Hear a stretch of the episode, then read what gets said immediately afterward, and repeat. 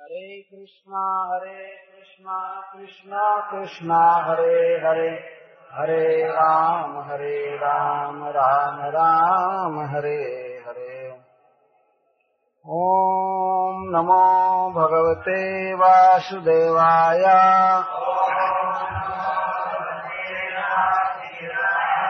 ॐ नमो भगवते वासुदेवाय।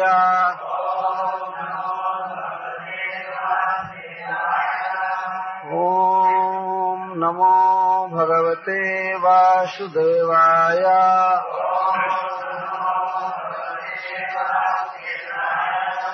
भीष्मा उवाच। इति मतिरुपकल्पिता वितृष्णा।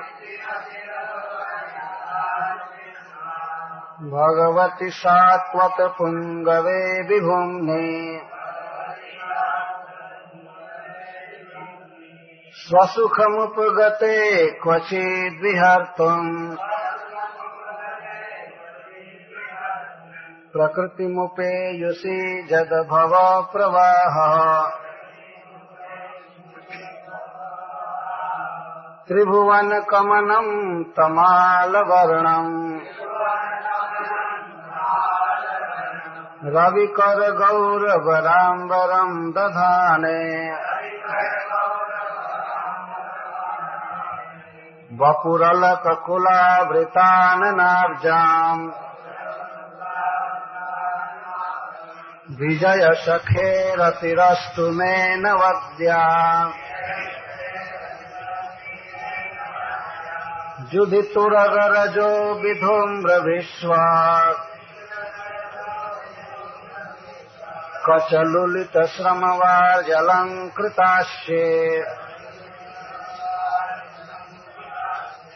मम निशितसरैर्विभिद्यमानत्वचि। मम निशितसरैर्विभिद्यमाना। त्वचिविलसत कवचेस्तु कृष्णयात्मा। सपदि सखो सपदि सखि वचो निशाम्य मध्ये निज परयोर्बलयोरथम् निवेश्य। स्थितवति परसैनिकायुरक्षणा। धृतवति पार्थ सखे रतिर्ममास्तु।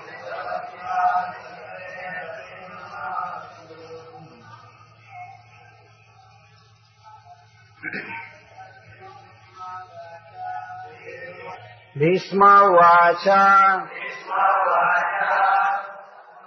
भीष्म जी ने कहा, इति अपनी आयु समाप्ति के समय मति ही मेरी मति उपकल्पिता समर्पिता है। वितृष्णा जो सब प्रकार की कामनाओं से शून्य है। भगवती, भगवान में सात्वत पुंगवे, सात्वत शिरोमणि, जादव शिरोमणि में विभूमनी जिनसे भूमा दूर है, जिनसे बढ़कर कोई नहीं है। स्वसुखम उपगते। अपने अप्राकृत सुख में रहते हुए भी। क्वचित कभी कभी बिहार तो विहार करने की इच्छा से प्रकृति बहिरंगा प्रकृति को उपेयुषी जो स्वीकार करते हैं। जब जिस प्रकृति से भव प्रवाह यह संसार रचा जाता है। सृष्टि परंपरा चलती है। त्रिभुवन कमनाम, जो तीनों लोकों में सबसे अधिक सुंदर हैं। तमाल वर्णाम जिनके शरीर का रंग तमाल के समान नीला है। रविकर गौर बराम जिनके श्री विग्रह पर प्रातःकालीन सूर्य की किरणों के समान पीत वर्ण का पीताम्बर शोभित होता है। ऐसे बपू को दधाने जो प्रकट किए हैं, उनमें वपु हो शरीर। अलक कुलावृतान नाब्जम, जिनका मुख कमल लटकती हुई अलकों से आवृत है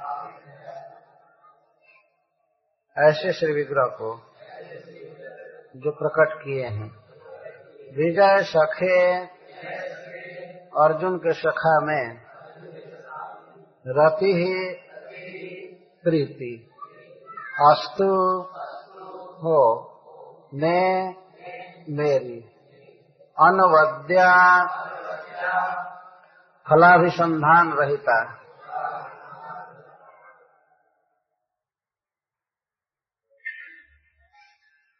तो भीष्म पितामह भगवान श्री कृष्ण की स्तुति करते हुए शरीर त्यागना चाहते हैं। इस श्लोक के पहले श्लोक में शरीर के लिए जन्यम शब्द का प्रयोग किया गया जन्य का अर्थ होता है जिसका जन्म होता है। जो जन्म ले, जन्म लेने लायक है, उसको जन्य कहते हैं। और जो जन्म देता है उसको जनक कहते हैं। जैसे पिता को जनक कहते हैं। और जन्य का अर्थ है जो जन्माया गया है। यह शरीर जन्म लेता है, आत्मा जन्म नहीं लेता है। न जायते मृते व कदाचि नायम भूतवा भवितावान भूय। अजो नित्य शाश्वतोयम पुराण, न हन्यते हन्य माने शरीर।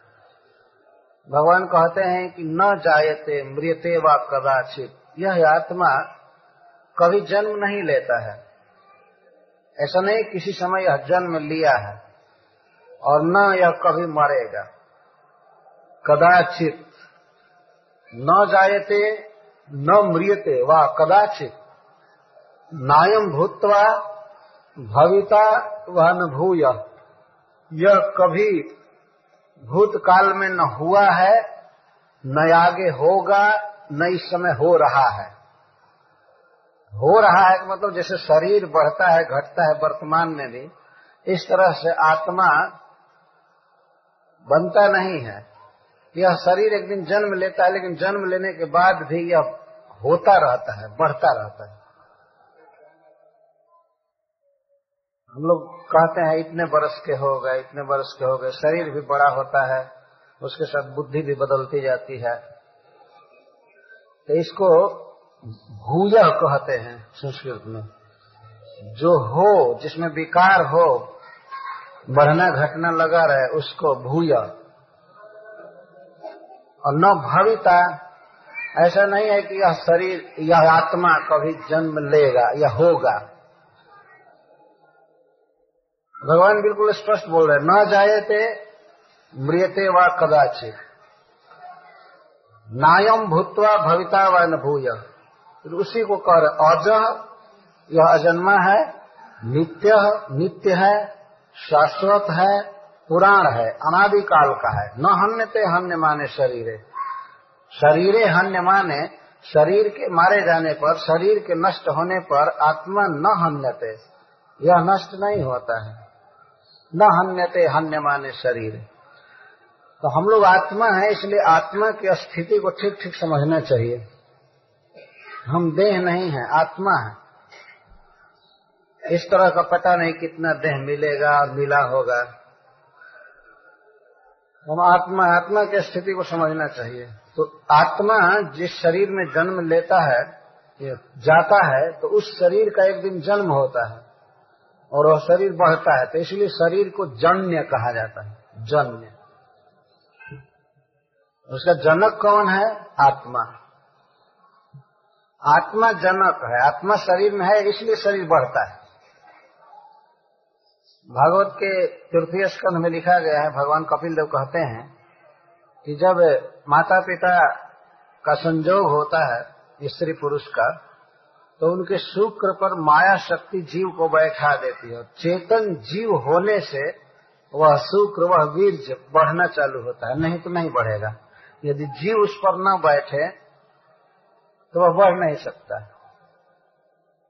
या हम लोग देखते हैं, कोई बच्चा यदि अकस्मात मर गया तो फिर उसका शरीर बढ़ता नहीं है। वहीं रुक जाता। तो आत्मा के कारण शरीर बढ़ता है। इसलिए शरीर को जन्य कहते हैं। यह मरण धर्म है, मरना निश्चित है और इसका जन्म होता है। जिसका जन्म होता है वो मरेगा है। तो शरीर का जन्म हुआ है, शरीर एक दिन जाएगा। तो इस शरीर को विसृजन छोड़ते हुए भीष्म पितामह भगवान श्री कृष्ण की इस प्रकार स्तुति कर रहे हैं। भीष्म पितामह कहते हैं, इति मति उपकल्पिता। अपनी आयु समाप्ति के समय मैं अपनी मति को समर्पित करता हूँ।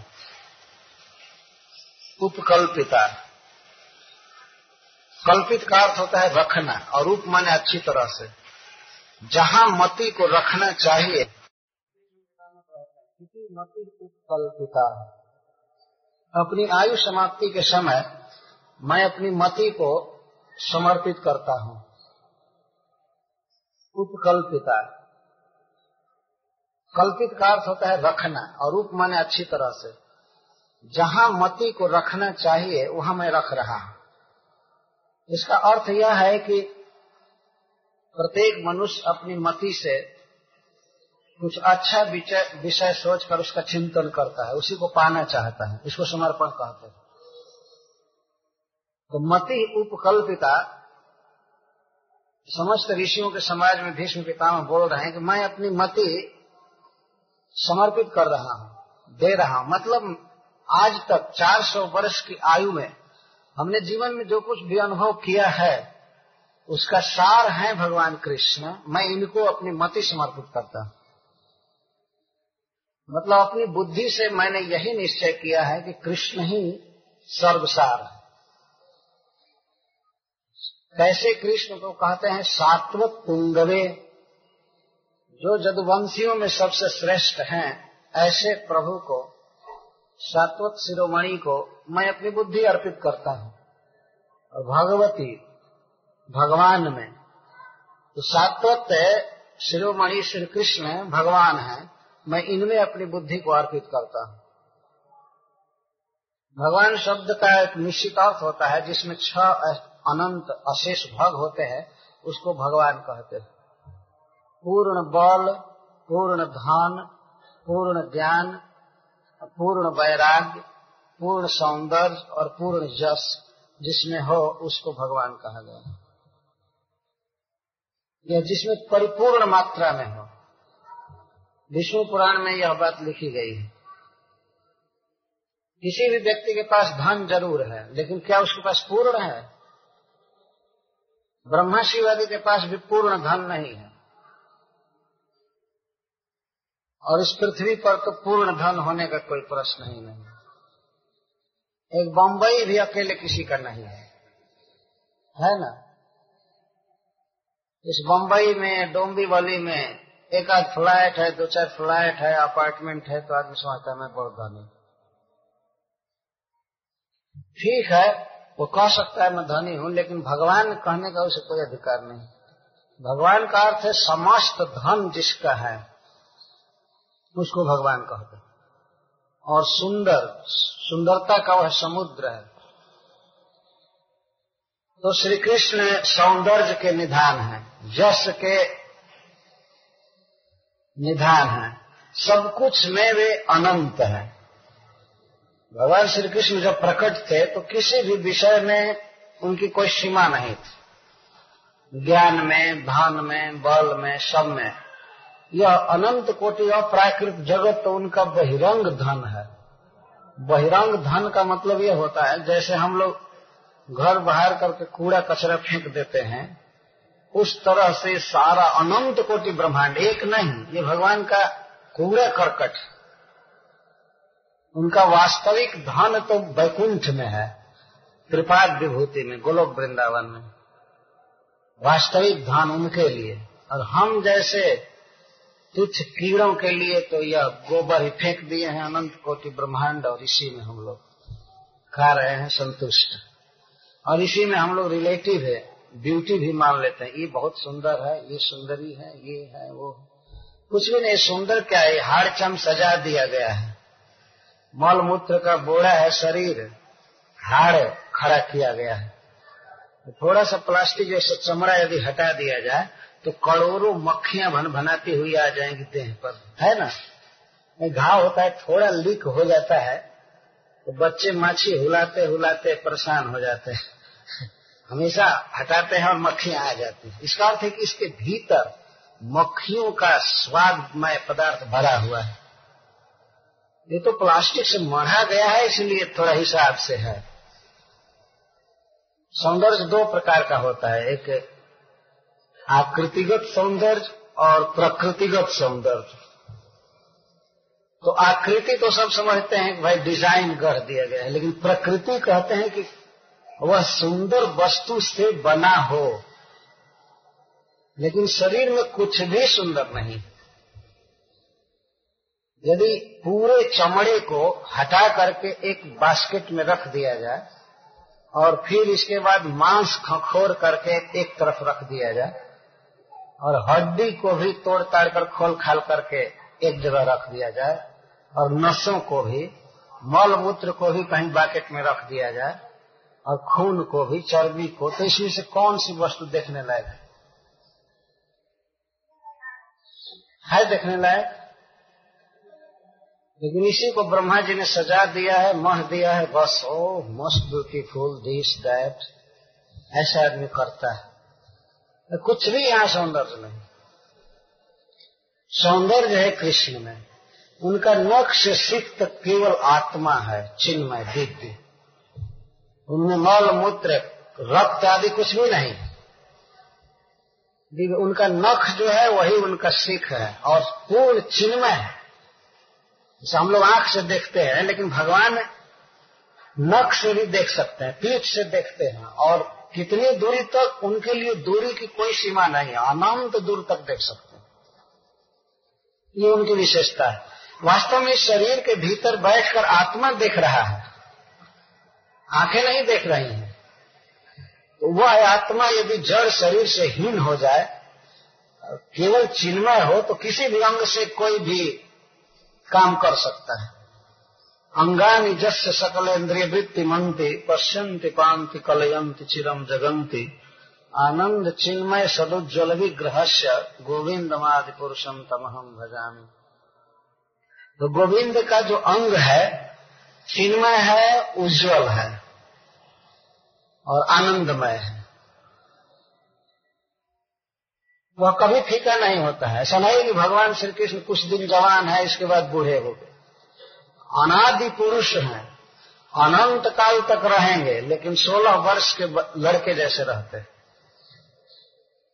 और उनके जन्माए हुए कितनी सृष्टि में कितने जीव जवान हुए, बूढ़े हुए, जवान हुए, बूढ़े हुए, निरंतर लगा हुआ है।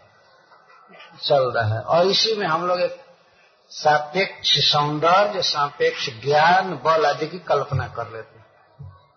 तो थोड़ा सा बड़ा काम किया कहते हैं, बहुत बलवान है, बहुत बलवान। लेकिन हिरण कशपू इतना बलवान था कि वज्र मारा गया उसकी छाती पर तो छाती का चमड़ा भी नहीं कट पाया। वह वज्र जो पर्वत को भी चूर्ण कर देता है। लेकिन उसी छाती को भगवान ने अपने नख से चीर दिया। ज़ोर लगाकर नहीं, लीलया। भागवत में लिखा गया, लीलया का अर्थ खेल खेल में। जैसे चटाई बनाने वाला सीख को बिना ज़ोर लगाए चीर देता है। ऐसा नहीं था कि भगवान ने शिवदेव को ज़ोर लगाना पड़ा, खूब ऐसे करके तब फटा उसकी छात। कुछ भी ऐसे पकड़े और चीख दिए। कोई प्रयास नहीं लगा। पूतना को भगवान कृष्ण अपने ओठों से दबाकर मार डाले। अपने ओठों से दबाए उसका दूध पीने के लिए और इतना ज़ोर से दबाए कि वही मर गए किसी बड़े बड़े पहलवानों को तमाचा मार दिए बलराम जी, और वही मर गए। मुष्टि को मारा था श्री बलराम जी ने, बाएँ हाथ से अवज्ञा पूर्वक बहुत ज़ोर लगाकर तमाचा नहीं मारे। हल्का ऐसे कस दिया और आराम से गिर करके मर गए। भगवान श्री कृष्ण उतना छोटे थे, लेकिन वे चारूण को हाथ में उठा करके घुमाने लगे, पहाड़ जैसे पहलवान को। और घुमाते घुमाते वो मर गए। कंस का केस पकड़ कर रखा है, वो पटक दिए मर गए। बच्चा मार रहा था वहाँ। दो लड़के, कृष्ण और बलराम मथुरा में, इस तरह का करामात कर रहे थे। और और लोग कोई आए लड़ने के लिए तो बलराम जी किसी किसी को अपने पैर से मार दिए, सिर फूट गए, खत्म हो गया वही किसी को तमाचा, किसी को सिर, किसी को कुछ किसी को हाथी दांत से इसके बाद सब और बचे हुए लोग भाग गए। ये है भगवान का बल। कोई बहुत ज़ोर नहीं लगाए। इंद्र वर्षा कर रहे थे तो बाएँ हाथ पर एक उंगली पर गोवर्धन पर्वत धारण कर लिए। आग लगी थी ब्रज में, वो मुँह में पी गए। कालिए के एक सब एक फणों पर नृत्य करते थे। प्रत्येक फण उठाता था डसने के लिए। जो उठाता था उसी पर बहुत जल्दी जल्दी पैर पहुंचाते हुए नृत्य कर रहे हैं। ज्ञान ज्ञान तो कहना ही नहीं, भगवत गीता प्रकट है। उन्होंने कोई मनोयोग से उसको बहुत लिखा नहीं था। अर्जुन को समझाने के लिए दो चार बात कहे, वही सबसे बड़ा ज्ञान ग्रंथ हो गया।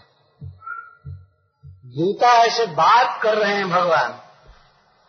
वह गीता है। बातचीत है किसी की। क्योंकि भगवान के लिए कोई आवश्यक नहीं है कि अब हिसाब जोड़ने के लिए दिमाग लगाएँगे, यह बात कैसे है, क्या है? वो ज्ञान घन है, उनको विस्मृति कभी हो नहीं सकती।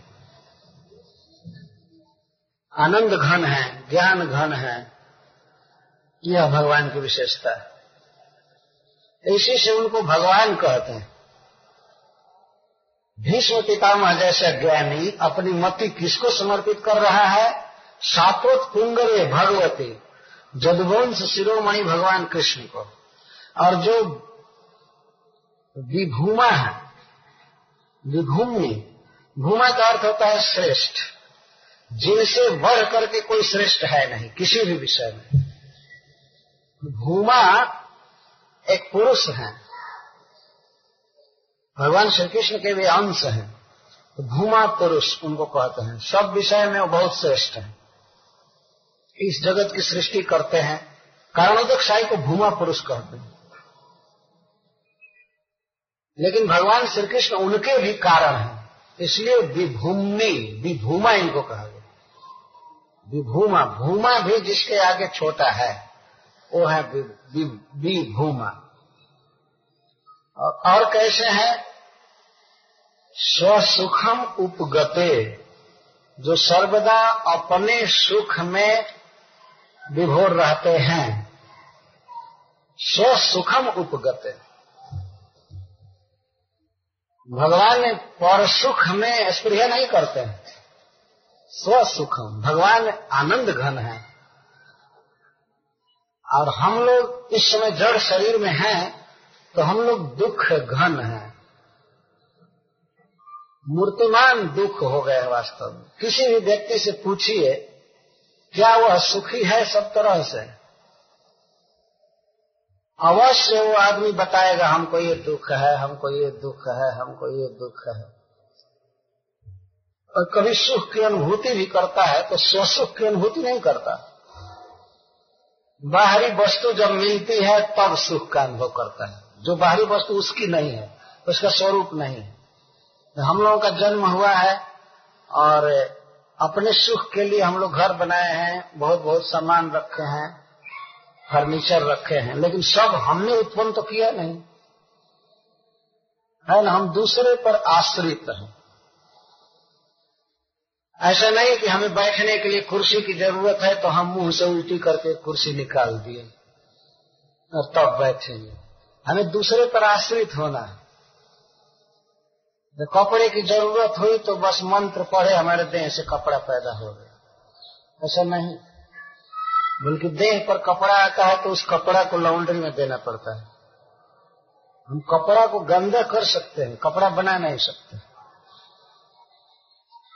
कोई भी वस्तु हम बना नहीं सकते। बनाने का मतलब है कि वो हमारा स्वरूप नहीं है।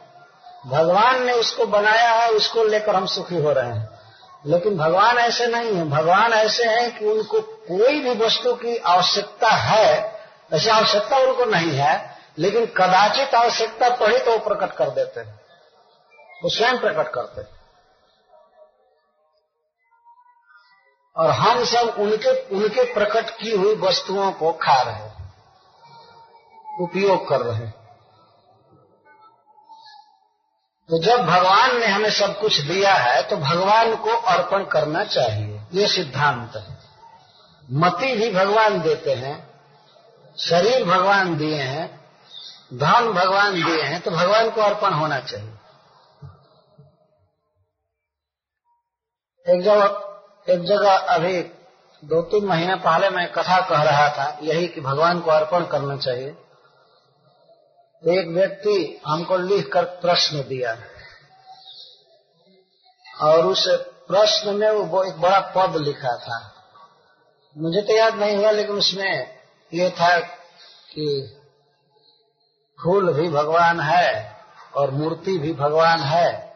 तो भगवान पर भगवान को कैसे चढ़ाऊं मैं? गजब हैरान हूँ, भगवान, तुझे कैसे रिझाऊं मैं? मैं तो बहुत परेशान हूँ, कैसे आपको खुश करूँ? समझ में नहीं आ रहा। वास्तव में भगवान को खुश करने के लिए पद नहीं लिखा गया है। भगवान की पूजा न करनी पड़े मुझे, इसके लिए पद लिखा गया गजब हैरान हूँ, भगवान, तुझे कैसे रिझाऊ मैं? ये रोटी भी भगवान है और मूर्ति भी भगवान है तो भगवान को भगवान को कैसे खिलाऊ मैं? तो जाओ आराम करो। मतलब पूजा करने की कोई ज़रूरत नहीं। तो मैं कहा कि तुम भी भगवान हो ना तो वो कहा कि हाँ। मैं पत्र पढ़कर कहा कि आप भगवान हो ना, ये मानते हो तो हाँ। तो रोटी खाते हो, भात खाते हो तो उस समय भगवान में भगवान को कैसे समाऊ मैं, क्यों करते हो?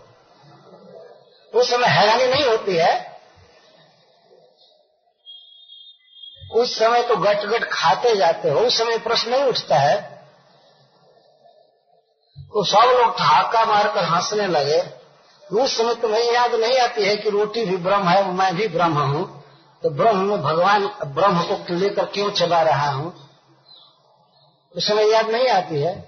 केवल भगवान की पूजा करने में बस फूल को कैसे भगवान पर चढ़ाऊं, भात को कैसे चढ़ाऊं, ये प्रश्न आता है। और दूसरा उसका प्रश्न था, जब सब कुछ भगवान ने हमको दिया है, वो दे रहे हैं तो उनको क्या देना है? तो मैं कहा, जो नहीं देता है, उसको दोगे? मैं प्रश्न किया, जो तुमको कुछ नहीं दिया है, उसको दोगे? दुनिया का सिद्धांत बदल दोगे क्या? इस संसार में आदमी उसी को देता है जो दिया है? है कि नहीं? है ना सिद्धांत? केवल इस सिद्धांत पर भी चलो कि भाई जिसने दिया है उसको देंगे। इसको न्याय कहते हैं। जो नहीं दिया है उसको कोई देता है। आप दुकान में जाइए और दुकानदार को पैसा मत दीजिए तो वो आपको सामान देगा। तो पैसा देने वाले को सम्मान देता है। आप किसी संबंधी के यहाँ संबंध करते हैं, आप कुछ देते हैं तो वो भी देता है। आप उसके यहाँ जाते हैं सौ रुपया से न्योता पुराए तो वो भी आपका न्योता सौ रुपया से पुराएगा न्योता पुराना जानते हैं?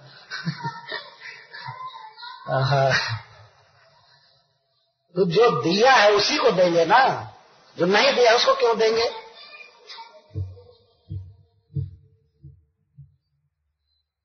तो तुम तो इतने बेमान हो, तुम सोचते हो कि जो दिया है उसको न दे। मैं कहा कि तुम्हारे प्रश्न से तो सिद्ध हुआ ना कि भगवान सब देते हैं। तो हाँ भगवान तो देते हैं। तो तुम इतने बेमान हो गए कि भगवान को नहीं दोगे। नहीं मैं सोचता था कि उनको कोई ज़रूरत नहीं है। हमने कहा, ज़रूरत के लिए नहीं दी जाती है सारी बातें। उसको आवश्यकता नहीं रहेगी तो तुम नहीं दोगे। भगवान को संबंध से दिया जाता है, ज़रूरत के कारण नहीं दिया जाता है। यदि ज़रूरत देख करके दे आदमी तो भिकमंगों के लड़कों को जा जाकर देना चाहिए। अपने लड़के को आदमी क्यों पैसा देता है? संबंध देखता है मेरा बेटा है, मेरा कर्तव्य है इसका पालन करना। संबंध देख करके दुनिया देती है वास्तव में आदमी। अभाव देख करके कोई नहीं देता है। है ना? आपका कोई संबंधी आ रहे तो आप उसे घर में बुलाते हैं। आइए आइए, बैठिए, फिर भोजन कराते हैं। बहुत तरह सम्मान करते हैं। उसे संबंध है। ऐसा नहीं कि ज़रूरत है, इसलिए पता लगाइए शहर में किसको घर नहीं है, किसको झोपड़पट्टी भी नहीं है, उसको ला लाकर अपने घर में रखा कीजिए। कोई करता है ऐसा? ये संबंध से करता है। तो भगवान हमारे सबसे बड़े संबंधी हैं। उनको आवश्यकता नहीं है। फिर भी हम उनको देंगे। क्योंकि वे सबके आवश्यकता की पूर्ति करते हैं। ये भगवान का स्वरूप तो देना चाहिए भगवान को। वही सबसे बड़े पात्र है। सीखना चाहिए जीवन में। भीष्म पितामह अपने जीवन के अंत में भगवान कृष्ण को अपनी मति समर्पित कर रहे हैं। विश्वनाथ चक्रवर्ती ठाकुर ने लिखा है कि भीष्म पितामह के पास एक कन्या थी। वो कन्या मतलब मति, बुद्धि। तो सोचते थे, किसके साथ इसका परिणय कराऊं? किसके साथ इसका विवाह कराऊं? तो भगवान कृष्ण के साथ अपने मति का विवाह करा रहे उपकल्पन का अर्थ विवाह भी होता है। आज मैं कन्या दान दे रहा हूँ। अपनी बुद्धि आपको समर्पित कर रहा हूँ। जो अपने सुख में भगवान रहते हैं, दूसरे के सुख की अपेक्षा नहीं करते हैं, हम क्या भगवान को सुख देंगे? जैसे कोई सूर्य को दीपक दिखाता है तो दीपक दिखाने का मतलब क्या है कि हम आपको प्रकाश दे रहे हैं, देखिएगा, रास्ते में ठोकर न लगे। हे सूर्य देवता, हम आपको लाइट दे रहे हैं। तो क्या हमारे लाइट की अब ज़रूरत है क्या सूर्य को? लेकिन फिर भी दीपक दिखाने वाला सूर्य का भक्त माना जाता है। लोग पूजा करने जाते हैं गंगा जी की तो घर से पानी लेकर नहीं जाते हैं। पूजा में पानी की आवश्यकता होती है तो गंगा जी का जल ले करके और गंगा जी को अर्पण करते हैं, जलम समर्पयान गंगा जी को खुद जल अर्पण करते हैं, गंगा जी का जल लेकर, फिर भी गंगा जी प्रसन्न हो जाते हैं। तो ठीक है, ये दे रहा है।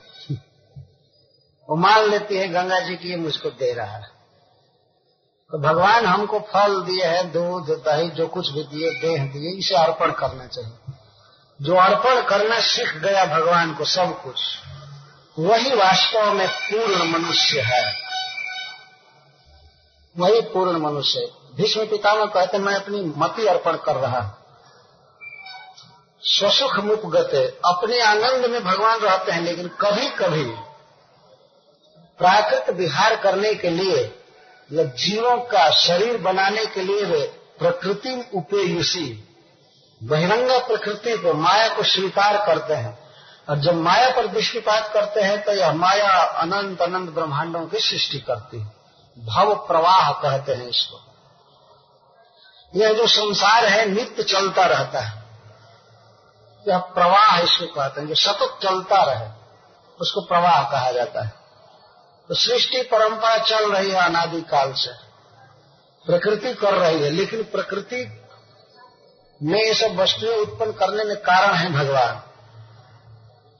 इस बात को समझना बहुत आवश्यक है। आज के युग में प्रत्येक मनुष्य केवल प्रकृति को महत्व दे रहा है। नेचर। किसी से कुछ भी कहिए अगर यह कहिए कि भगवान सब कर रहे हैं तो आजकल के लोग कहते हैं, भगवान क्या कर रहे हैं? सब नेचर कर रहे हैं. लेकिन नेचर का अर्थ अपने आप हो गया किसका नेचर किसका स्वभाव? यह भगवान का बहिरंग स्वभाव है। भगवान की विशेषता है। प्रकृति भगवान की दासी है। मया अध्यक्षण प्रकृति सुयते सचराचर तो हम लोग प्रकृति की गोद में हैं, इसलिए प्रकृति को जानते हैं, लेकिन जो परम पुरुष सब कुछ पैदा कर रहा है, उसको नहीं जानते। श्री प्रभुपाद जी कैशिक में एक प्रसंग कहे हैं। एक बार एक व्यक्ति था, उसका एक पुत्र था, छोटा पुत्र सात आठ वर्ष का। तो वह पुत्र अपने पिता को कभी नहीं देखा था, क्योंकि उसका पिता नौकरी करता था। वो सवेरे छह बजे निकल जाता था नौकरी करने के लिए और रात को दस बजे आता था। तो जब वो घर से जाता था, उस समय भी पुत्र सोया रहता था और जब घर लौटता था, तब भी सोया रहता था। वो कभी देखा नहीं अपने बाप को। तो अकस्मात जब वो सात आठ वर्ष का हुआ तो अकस्मात वो अपने पिता को देखा। एक दिन घर पर सोया हुआ। तो बच्चा पूछता है, ये विदेश की घटना है, मगर हु इज़ दिस मैन बच्चा पूछा अपने पापा को हु इज़ दिस मैन ये सच्ची घटना है मन ग्रंथ नहीं है। तो माता ने कहा कि ही इज़ योर फादर तो बच्चा पूछता है what is the meaning of father father का क्या मतलब है मम्मी? फादर का क्या मतलब है? माता समझाने लगे कि तुम इनके द्वारा उत्पन्न हुए हो। तो कहता है, मैं तो कभी इसको देखा नहीं। मैं कैसे मानू कि मैं इससे उत्पन्न हुआ? मैं तो कभी इसको देखा ही नहीं था। तो अब माँ कैसे समझावे कि वह उसका बेटा है? यही हालत हम लोगों की है इस संसार में। प्रकृति की गोद में खेल रहे हैं खा रहे हैं सब कर रहे हैं लेकिन प्रकृति को सब कुछ जिसने दिया है, उसको हम लोग नहीं जानते। भगवान गीता में बारंबार इसका संकेत किए कि तुम यह समझो कि प्रकृति का नियामक मैं हूँ। मैं सब कुछ चला रहा हूँ, मैं सब कुछ पैदा कर रहा हूँ। मैं सबको भोजन दे रहा हूँ, पानी दे रहा हूँ, ज्ञान दे रहा हूँ, जीवन दे रहा हूँ। गतिर भरता प्रभु साक्षी निवास शरणम से। प्रभव प्रलय स्थानम निधानम बीज मध्य। जब भगवान इस प्रकृति को स्वीकार करते हैं, तब प्रकृति रचना करती है। जीवों की, शरीर की रचना और भोगों की रचना। अनंत कोटि जीव है और उन जीवों के भोगने के लिए रूप, रस, गंध, ये सब भगवान ने बनाया। है सब कुछ भगवान बनाए अहम सर्वस्व प्रभु मत सर्वम प्रवर्त सर्वस्व और सर्वम भगवान कह रहे हैं। सब कुछ मैं बनाया हूँ, सबको मैं पैदा किया हूँ। कोई है इस जगत में यह क्लेम करेगा कि मैं सबका बाप हूँ? कोई कह सकता है यहाँ नहीं कह सकता। लेकिन भगवान कृष्ण एक बार नहीं। अनेक बार कहते हैं, मैं फादर हूँ, मैं पिता हूँ। और अर्जुन भी स्वीकार करते हैं, पिता अशिलोक से चराचरस्य। आप चर और अचर सबके पिता इस प्रकृति को भगवान जब स्वीकार करते हैं, तब यह भव प्रवाह चलता है। तब श्री कृष्ण के रूप का वर्णन करते हुए प्रेम की प्रार्थना कर रहे हैं। त्रिभुवन कमनम तमाल वर्णम रवि रविकर गौरवराम्बरम दधान बपुरलक कुलावृतान नाब्जम विजय सखे रतिरस्तु में नवद्या। बपु दधान, जो बहुत सुंदर श्री विग्रह प्रकट किए हैं, ऐसे भगवान श्री कृष्ण में मेरी निर्दोष प्रीति हो। निर्दोष प्रीति मतलब अन्य कामना से प्रीति नहीं, शुद्ध प्रीति मेरी हो। भगवान किस प्रकार का श्री विग्रह प्रकट किए हैं? त्रिभुवन कमनम तीनों लोकों में सबसे अधिक सुंदर शरीर। आज तक मानव के इतिहास में भी जितने सुंदर से सुंदर मनुष्य हुए हैं, भगवान कृष्ण के समान सुंदर कोई नहीं हुआ। केवल हिंदुओं के इतिहास में नहीं पूरा संसार का इतिहास बताता है। श्री कृष्ण जैसा सुंदर व्यक्ति कोई नहीं। वो आकृति से और प्रकृति से, दोनों से सुंदर अच्छा केवल मनुष्य समाज में ही नहीं, देवताओं के समाज में भी भगवान कृष्ण के समान सुंदर कोई नहीं त्रिभुवन का अर्थ है मनुष्यों का लोक, देवताओं का लोक और दैत्यों का लोक। इसको त्रिभुवन कहते हैं। भुवन मतलब लोक। ऊपर हम लोग लोक देखते अनंत लोक हैं। सब जगह देवता भरे पड़े हैं। बहुत सुंदर शरीर वाले।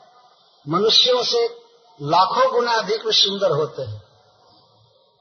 और उनके बाद दैत्य लोक में लोग सुंदर होते हैं। उनको सिद्धियाँ होती हैं, बहुत सुंदर शरीर बना लेते हैं। मनुष्य जैसा है, वैसा है, वो अपने को सुंदर बना नहीं सकता। इस मनुष्य लोक मत में तो कहना ही नहीं, दैत्य और देवताओं में भी भगवान श्री कृष्ण के समान कोई सुंदर नहीं है। यदि भगवान श्री कृष्ण का सौंदर्य एक समुद्र के समान है तो समस्त त्रिभुवन का सौंदर्य एक जगह मिला करके एक बिंदु के बराबर भी नहीं है। सारा सौंदर्य मिला दिया जाए तब भी। ऐसा कहा गया सीकर के बराबर भी नहीं। सीकर का अर्थ होता है सीक का पानी। जैसे किसी लोटा में आप एक सीक डुबाते हैं और सीक को लेकर के ऐसे छिड़कते तो एक बूंद की हज़ारों बूंदे बन जाएँगी छोटी छोटी ऐसे छिड़कते हैं। तो उसको सीकर कहते हैं। यदि भगवान श्री कृष्ण का सौंदर्य एक अनंत सिंधु है तो सारे जगत का सौंदर्य मिलाकर उस सिंधु के सामने बिंदु के बराबर भी नहीं इस तरह से हमें समझना चाहिए। और ज्ञान, धन आदि सब में। तो त्रिभुवन कमनम त्रिभुवन में जितने जीव हैं, सभी के लिए अभिलषणीय, कमनीय रूप है भगवान कृष्ण का। दसम स्कंध में वर्णन है कि देवताओं की स्त्रियाँ भगवान का दर्शन करने रोज आती थी और देवता भी आते थे। वृंदावन में दर्शन करते थे और जब श्री कृष्ण घर चले आते थे तो वो लोग अपने लोक में चले जाते तो प्रतिदिन विमानों का तांता लगा रहता था, स्वर्ग कृष्ण को देखने के लिए। विमान आया करते थे, लगातार भरा रहता था ब्रज पर विमान। ब्रह्मा जी, शिव जी आते थे, शक्र, सर्व परमेष्ठ पुरोगा। इस तरह से उनका सौंदर्य था? स्वर्ग कृष्ण को देखने के लिए। विमान आया करते थे लगातार भरा रहता था ब्रज पर विमान। ब्रह्मा जी शिव जी आते थे शक्र सर्व परमेष्ठ पुरोगा। इस तरह से उनका सौंदर्य था। इसको त्रिभुवन कमन कहते अच्छा उनके शरीर का रंग क्या है? वर्ण क्या है? तमाल वर्ण तमाल वृक्ष जिसने देखा होगा वो समझेगा। तमाल वृक्ष जैसा नील वर्ण भगवान का। काला नहीं है, नीला है। और तसी पुष्प के समान भगवान श्री कृष्ण का शरीर नीला है। सूर्य की प्रातःकालीन किरणों के समान गोरा अंबर है, कपड़ा है। वैसे भगवान श्री कृष्ण कई तरह का कपड़ों का डिज़ाइन बदलते रहते हैं लेकिन अस्थाई वे पीत वर्ण का वस्त्र पहनते हैं। अधिकांशतः जब पहनते हैं तो पीला वस्त्र पहनते हैं। कैसा पीला? उसकी उपमा दे रहे रविकर गौर। सूर्य की किरणों के समान गौर वर्ण का अंबर पहनते अच्छा, मुख कैसा है? अलक कुल आवृत आननाजम अलक कुलावृत आननाज बपुर अलक कुलावृत आननाज मुख है, अब्ज है, कमल के समान सुंदर है। ये कमल से भी कोटि गुना सुंदर है। और वह सुंदर मुख काली काली घुंघराली अलकों से आवृत। भगवान के मुख पर हमेशा अलके लटकी रहती है। वो सबसे बड़े शौकीन व्यक्ति हैं। उनके समान फ़ैशन कोई नहीं कर सकता है। तो श्री कृष्ण हमेशा केशों को ऐसे झटकते रहते हैं। हमेशा अपने हाथ से हटाते रहते हैं। लटके ही रहते हैं। अलग कुल आवृत आनंद आप भगवान के समान सुंदर और आनंदमय कोई है ही नहीं। उनको क्या दुख है कि वे रोएँगे? है ना? एक व्यक्ति हमको प्रश्न लिख कर दिया था कि जब भगवान सबके पिता हैं तो संसार के इन जीवों की दशा देख करके वे दुखी क्यों नहीं होते? और सबके पिता है और यहाँ संसार में लोग दुख भोग रहे हैं, दरिद्र है, रोगी है अपढ़ है, मूर्ख है, कई तरह का दुख भोग रहे फिर भी भगवान हमेशा हँसते रहते हैं, सुखी रहते हैं। कैसे बाप है निर्दयी? वास्तविकता यह है कि भगवान आनंद घन है, मूर्तिमान आनंद है। तो कभी दुख देखना भी चाहे तो वो दुखी हो नहीं पाएँगे। दुख से भेंट होगी नहीं उनको। अब हम, अब हमारे लिए क्या करें? हमारे स्वरूप है, हम दुखी रहते हैं। नहीं, भगवान का स्वरूप है कि सुखी रहे। जैसे भगवान सूर्य के मन में यह इच्छा हो कि किसी दिन मैं आधी रात से भेंट करूँ। रात से भेंट करना चाहता हूँ। मेरी इच्छा है। मान लीजिए सूर्य के अंदर ये इच्छा हो और सूर्य चले रात से भेंट करने के लिए। तो क्या रात से उसकी भेंट हो सकती है? सूर्य करोड़ों माइल दूर रहेगा, वहीं से रात खत्म होती जाएगी। है कि नहीं? अभी उगता नहीं है, तभी रात समाप्त हो जाती है। तो क्षितिज के अंदर सूर्य रहता है, उसी समय प्रकाश छा जाता है। रात का पता ही नहीं लगता, रात कहाँ गई। तो सूर्य अगर भेंट भी करना चाहे रात्रि से तो ये उसके भाग्य में नहीं लिखा गया है। इसी तरह भगवान के भाग्य में दुख लिखा ही नहीं। वो कभी मनोरथ भी करें कि कुछ दुखी हो तो हो ही नहीं सकते। एक विद्वान ने बहुत सुंदर बात कहा है, कविता में, कि सरस्वती जी यदि कभी सोचे कि मुझे, मैं मूर्ख हो जाऊँ, उनके लिए संभव नहीं है। सरस्वती जी विद्या की अधिष्ठात्री देवी लक्ष्मी जी सोचे कि मेरे पास धन न रहे तो ये संभव ही नहीं। गंगा जी यह सोचे कि पाप कैसा होता है, जरा देखो। तो संभव नहीं है, क्योंकि गंगा जी का नाम लेते ही पाप समाप्त हो जाता है। तो गंगा जी के सामने पाप कैसे ठहर सकता है? और भगवान सूर्य सोचे कि हम रात्रि से जरा मिले तो ये उनके लिए दुर्लभ। उसी तरह भगवान विष्णु यदि चाहे कि हम दुखी हो जाएँ, ये उन, उनको सुलभ नहीं। भगवान इसके लिए लाचार है। वो दुखी हो ही नहीं सकते।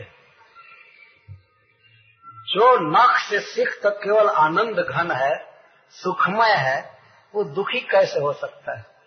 अब यह पूछिए कि अनंत सुखमय भगवान से ये दुखी जीव कैसे उत्पन्न हो गए? ये होते ही रहते हैं। भगवान के देह से हम लोग उत्पन्न नहीं हुए हैं।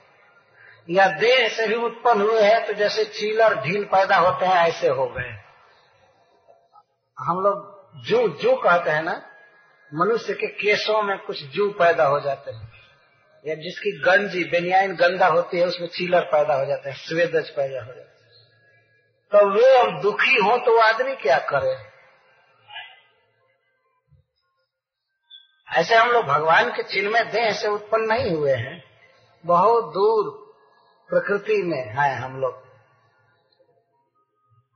तो हम लोग चाहे दुखी हो, लड़े, मरे, कुछ भी करें, लेकिन भगवान दुखी नहीं हो सकते। और यदि भगवान दुखी हो जाए तब तो कौन इस संसार को चलाएगा? बताइए। भगवान कभी दुखी नहीं हो सकते। स्वसुख मुपगत। और मैं ईश्वर कह रहा था बपू रलक कुलावृतान नाभजम भगवान का मुख है, कमल के समान खिला रहता है, हमेशा। हँसते रहते हैं। भगवान कृष्ण का चित्र जब आपने देखा होगा, प्राय हँसते रहते हँसते रहते तो साधु लोग एक विनोद में कहा करते हैं, शायद एक बार कोई अंग्रेज़ ऑफिसर था तो उसके सामने कुछ हिंदू जनता कह, कहते गए कि हमारा ईश्वर बड़ा है हमारा ईश्वर बड़ा है ये है वो है। वो मांगा सबका फ़ोटो। ठीक है शिव जी का फ़ोटो लाइए और भगवान विष्णु का फ़ोटो लाइए राम जी का फ़ोटो लाइए। तो सबके हाथ में वो हथियार देखा। तो सबको भय है वो कहने लगा। ये धनुष लिए हैं। तो इनको भी कुछ भय है। ये त्रिशूल लेकर खड़े हैं तो इनको भी कुछ भय है। दुर्गा जी को कहता ये भी, इनको भी भय है। यही व्यक्ति ऐसा है जिसको भय नहीं है, ये बांसुरी बजा रहा है। ये आनंद में है, यही भगवान है। वो कहा, हम समझते हैं सत्य बात नहीं होगी, लेकिन फिर भी कभी कभी असत्य से भी सत्य को समझा जाता है। जैसे हम लोग सपना से सत्य का अध्ययन करते हैं। यह बात बिल्कुल फैक्ट है कि भगवान श्री कृष्ण हमेशा आनंद में सर्वदा आनंद में और बकुरल कुलावृतान विजय सखे रतिरस्तु में नवद्य, ऐसे अर्जुन सखा में मेरी निर्दोष प्रीति हो। प्रेम का दोष क्या है? कुछ कामना होना। हम किसी से प्रेम करते हैं और यदि उससे हम कुछ चाहते हैं तो हमारा शुद्ध प्रेम नहीं। प्रेम का अर्थ है कि हम उसको सुखी करें, बदले में कुछ चाहे नहीं। जैसे माँ अपने बच्चे से प्रेम करती है। माता अपने बच्चे से सच्चा प्रेम करती है। उसको नहलाती है, धुलाती है, मल मूत्र साफ़ करती है, लेकिन बच्चे से वो कुछ चाहती नहीं है। है ना? ऐसा नहीं कि उसकी कोई कामना है कि हमको दे। दूसरे लोग जो सेवा करते हैं तो उसमें कामना होती है, जैसे नर्स। नर्स सेवा करते हैं तो कामना करती है। हमने ऐसा सुना है कि नौकरी करने वाले लोग कहीं कहीं बच्चे को ले जा करके आठ घंटा के लिए डाल देते हैं, कुछ नर्स सेवा करती रहती और उधर से आते हैं, तब टांग करके अपने घर लाते हैं। तो सेवा तो वो लोग भी करती होंगी। करते होंगे पुरुष है स्त्री। लेकिन वो जो बच्चे की सेवा करते हैं, वो तो कमाई करते हैं। उन लोगों की सेवा में और माँ की सेवा में बहुत अंतर है। जैसे कोई आदमी अपने घर पर अपनी पत्नी का, पत्नी के हाथ से बनाया हुआ भोजन करे या माँ के हाथ से बनाया हुआ भोजन करे, और वही आदमी यदि होटल में जाकर के भोजन करे तो दोनों में बहुत भेद है। इसी तरह हम यदि किसी से प्रेम करते हैं तो उस प्रेम में बहुत अंतर हो सकता है कि हम किसी कामना से कर रहे हैं या निष्काम कर रहे हैं। यदि किसी कामना से प्रेम करते हैं तो वह प्रेम प्रेम नहीं है। तो भीष्म पितामह कहते हैं कि भगवान श्री कृष्ण में हमारी निष्काम प्रीति हो, निर्दोष प्रीति हो, विजय सखे अर्जुन का एक नाम है विजय। अब भगवान श्री कृष्ण के अंगों का वर्णन करते हैं। युधि तुरग रजो विधुम रविश्व कचलुलित श्रमवार जलंकृताश्य युधि, भगवान श्री कृष्ण खड़े हैं और भीष्म पितामह का मन युद्ध में चला गया, जब कुरुक्षेत्र का युद्ध हो रहा था। तो कहते हैं, युद्ध में घोड़ों के खूर से उड़ी हुई रज के कारण जिनका केश मटमैला हो गया था, ब्रज में गोरज उड़ करके पड़ता था भगवान के मस्तक पर। और कुरुक्षेत्र में तुरग रज अश्वरज घोड़ों के खुर से उड़ करके धूल कृष्ण के अलकों पर पड़ी है और इस कारण से अलके मटमैली हो गई। और ऐसी अलके रथ संचालन के कारण इधर उधर हिलती रथ हिलता है तो भगवान का देह हिलता है और देह हिलने से उनकी अलके भी हिलती तो रथ हाँकने में भगवान श्री कृष्ण निरत है, तल्लीन है। तो अर्जुन को बचाने के लिए, अर्जुन को विजय दिलाने के लिए कभी बाएँ, कभी दाएँ, कभी घोड़ों को रोकते हैं। तो इस कारण से श्रमवारी उनके पश्चिम, उनके मुख पर परिश्रम की बूंदे उभर आई है। इससे भक्त वात्सल्य सूचित हो रहा है। भगवान श्री कृष्ण पूरी शक्ति लगाकर रथ हाँकते थे कि हमारा सखा विजयी हो। कभी कभी कोई महारथी ब्रह्मास्त्र, कोई बड़ा विकल, विकराल अस्त्र चलाते थे तो उससे बचाने के लिए रथ को इधर करना इधर करना, कभी नीचे करना, कभी रोक लेना, कभी तेज गति से आगे बढ़ाना तो इस कारण से उनकी अलके हिलती थी केस हिलते थे, और वे अलके उनके मुख पर उभरे हुए परिश्रम की बिंदुओं को, जल को पोछा करते थे। इससे यह सिद्ध होता है कि भगवान को स्वयं फुर्सत नहीं थी कि अपने हाथ से अपना पसीना पोछ सके। भीष्म पितामह इस दृश्य को देखे थे। एक हाथ में घोड़ों की रास पकड़े थे और दूसरे हाथ में चाबुक। और युद्ध इतना घमासान चल रहा था कि भगवान को पसीना पोषने की फुर्सत नहीं थी तो उनकी अलके ही पसीना पोषा करती थी। लुलित श्रमवारी, यह शब्द है वो बहुत जिनके केश कलाप ही पसीने की बूंदों को पहुँच रहे थे और उन पसीनों की बूंदों के कारण जिनका मुख और अधिक सुंदर लगता था, उन्हीं अर्जुन सखा में मेरा मन रमता रहे। उनमें ही मेरा मन रहे वह परिश्रम भगवान के मुख की शोभा को बढ़ा देता था। किसके लिए परिश्रम कर रहे थे? अपने सखा के लिए, अर्जुन के लिए। तो इससे भगवान के हृदय का भाव व्यक्त होता था। जैसे संसार में लोग अपने स्वजन के लिए परिश्रम करते हैं, ऐसे भगवान अर्जुन के लिए परिश्रम कर रहे हैं। तो भक्त वात्सल्य दो तक थे वे चिन्ह। इतना परिश्रम इतना परिश्रम कि अपने हाथ से पसीना पोछने का अवसर न मिले। इससे सिद्ध होता है कि बहुत अधिक परिश्रम हो रहा है। परिश्रम की बूंदे उभरती थी, अलके पोछती थी, और कुछ जगह पर पसीने की बूंदे रह जाती थी। तो इससे सांवला, सलोना, मुखार बिंद और अधिक अच्छा लगता था। तो इस तरह जिनकी घोड़ों के ताप से उड़ी हुई, जिनकी धूल से जिनकी अलके मटमैली थी, और वो मटमैली अलके जिनके परिश्रम की बूंदों को पहुँच रही थी। इस प्रकार से जो सुंदर है, और उसे मम निश्चित शरीर विभिद्यमान त्वची, और मैं अपने तीखे तीखे बाणों से जिनके कवच को तोड़ दिया था, मम निश्चित सरय निश्चित मन तीक्ष्ण उस समय जब भगवान रथ संचालन करते थे तो भीष्म पितामह भगवान भगवान पर तीखे तीखे बाण मार रहे थे। मम निशित सरय विभिद्यमान त्वची। मेरे तीखे तीखे बाणों से जिनके त्वच में छेद हो गए थे और उससे रक्त की बूंदे गिर रही थी। यह भी एक भगवान की अद्भुत लीला है। वे वास्तव में क्षत्रिय भाव में थे, इसलिए इस रस का आस्वादन कर रहे थे। विलसत कवचेस्तु कृष्ण आत्मा। और उसमें कृष्ण का कवच टूट गया था। टूटा हुआ कवच लटक रहा था। और फिर भी भगवान रथ हाँकने में व्यस्त थे। कवच बांधने की, संभालने की फुर्सत नहीं थी।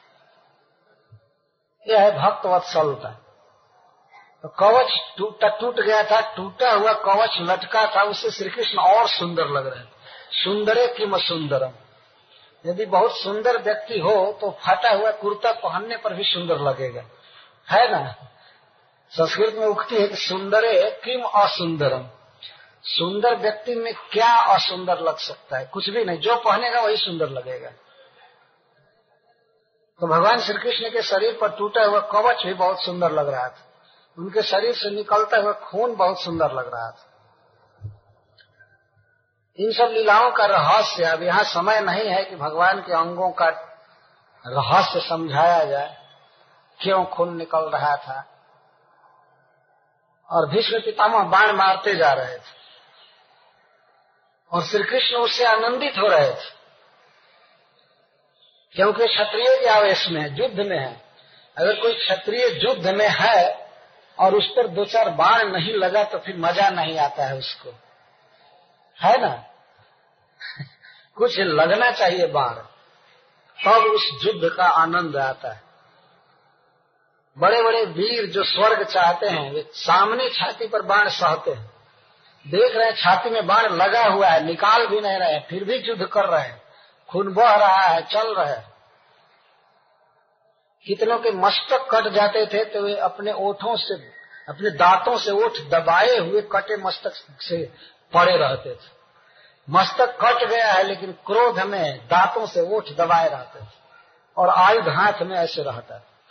धड़ में इस तरह से युद्ध होता था। वो भी एक रस है।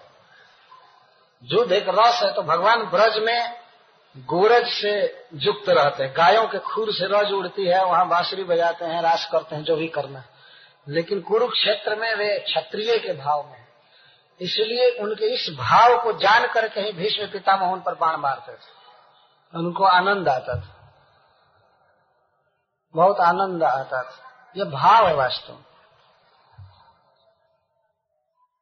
जिस काम में आदमी रहता है, उस कार्य के अनुसार कुछ रस होता है, भाव होता है। हम देखे, रेलवे लाइन पर कुछ काम करते हैं, रेलवे ट्रैक पर कुछ मजदूर काम करते हैं तो कभी कभी काम में उनको इतना रस आता है कि बहुत जय बोलते हैं और आनंद से काम करते हैं। गाड़ीवान गाड़ी हाँकता है, बैलगाड़ी तो गीत गाता है। उसको रस आ रहा है। जब व्यक्ति को रस आता है, तब वो गीत गाता है। है कि नहीं? दुख में गीत नहीं गाता। है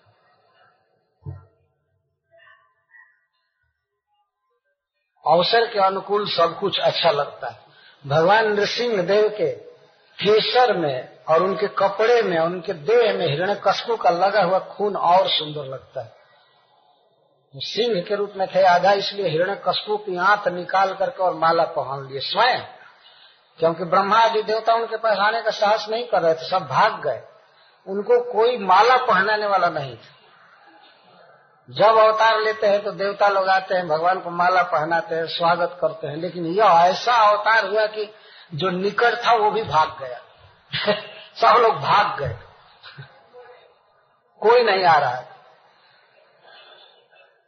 तो भगवान सिंह स्वरूप के कारण आत की माला स्वयं पहन लिए। तो उससे और सुंदर लग रहे थे। सुंदर मतलब भयावह। भयानक वस्तु जितनी ही भयावह बन जाए तो वो सुंदर है। कोई नहीं आ रहा था। ब्रह्मा जी ने लक्ष्मी जी को भेजा। भागवत में वर्णन है। ब्रह्मा जी ने कहा कि माता जी, आप जाइए। ब्रह्मा जी जानते थे कि कितना भी उदंड पति हो, लेकिन पत्नी उसे शांत कर देती है। उनका सारा क्रोध ठंडा हो जाएगा। देखेंगे स्त्री को तो। ब्रह्मा जी ने ये सोचा। तो उन्होंने प्रार्थना किया कि आप जाइए आप जाइए, आपके जाने से शांत होंगे। लक्ष्मी जी इस गुमान में चले कि हाँ हाँ मैं तो शांत कर दूँगी इनको। लक्ष्मी जी चाहते थे, कहूँगे क्या ड्रामा किए हैं। आपके अवतार से सभी देवता डर रहे हैं, थोड़ा शांत हो जाइए, आने दीजिए, सब प्रणाम करें, आपका स्वागत करें। लेकिन लक्ष्मी जी थोड़ा निकट आई तो देखते ही भाग गई डर के। उनको विश्वास नहीं हुआ। उस, उन्होंने सोचा कि अगर एक झपट्टा मारे तो हमारी तो हालत बिगड़ जाएगी। तो तो यहाँ तो कभी नहीं नहीं ये हमारे पति नहीं है। ये नहीं। मैं विश्वास नहीं करती। भाग गई तब ब्रह्मा जी ने प्रहलाद महाराज को भेजा। यह कह कर कि बेटा, तुम्हारे कारण ये क्रोधित है। और तुम्हारे पिता का वध भी हो चुका है, इसलिए तुम जाओ, तुम जाओगे तो शांत हो जाएँगे। प्रहलाद महाराज को कोई भय नहीं लगा। तो जानते थे हम भगवान हमारे प्रभु है। जैसे सिंह का बच्चा सिंह के सिर पर भी चढ़ जाता है। है ना? वही सिंह जो दूसरे जानवर के लिए बड़ा भयानक होता है, लेकिन उसका बच्चा उस पर चढ़ जाता है। और छोटा सा बच्चा सिंह के जबड़े को चाटता है, उसके मुँह में मुँह मिला करके चाटता तो सिंह उसको कुछ नहीं करता है। दूसरे के लिए भयानक। कि भगवान है, दैत्य के लिए भयानक थे, अपने भक्त के लिए नहीं।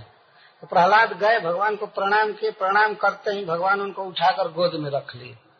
और चूँकि वो सिंह है, इसलिए चाटने लगे। पशु अपने बच्चे को चाटते भगवान चाटने लगे, क्रोध सब समाप्त हो गए। शांत हो गए। तो इस तरह मैं ये कह रहा था कि भगवान नरसिंह देव जितना ही भयानक है, उतना ही सुंदर लगते हैं। तो इस दृष्टि से कुरुक्षेत्र में भगवान श्री कृष्ण के शरीर पर रक्त लगा है, कवच टूट गया है, परिश्रम की बूंदे हैं, जो बाण लग रहे हैं, उससे उनको बड़ा आनंद आ रहा है। परिश्रम कर रहे हैं, इससे बहुत आनंद आ रहा है। भगवान को क्या परिश्रम हो सकता है, लेकिन वो आवेश है। व्यस्त है अपने भक्त को विजय दिलाने में। तो ऐसे श्री कृष्ण में मेरी, मेरा आत्मा हो, आत्मा माने मन, मैं आत्मा अस्तु मेरा मन रमता रहे ऐसे पार्थ सारथी में।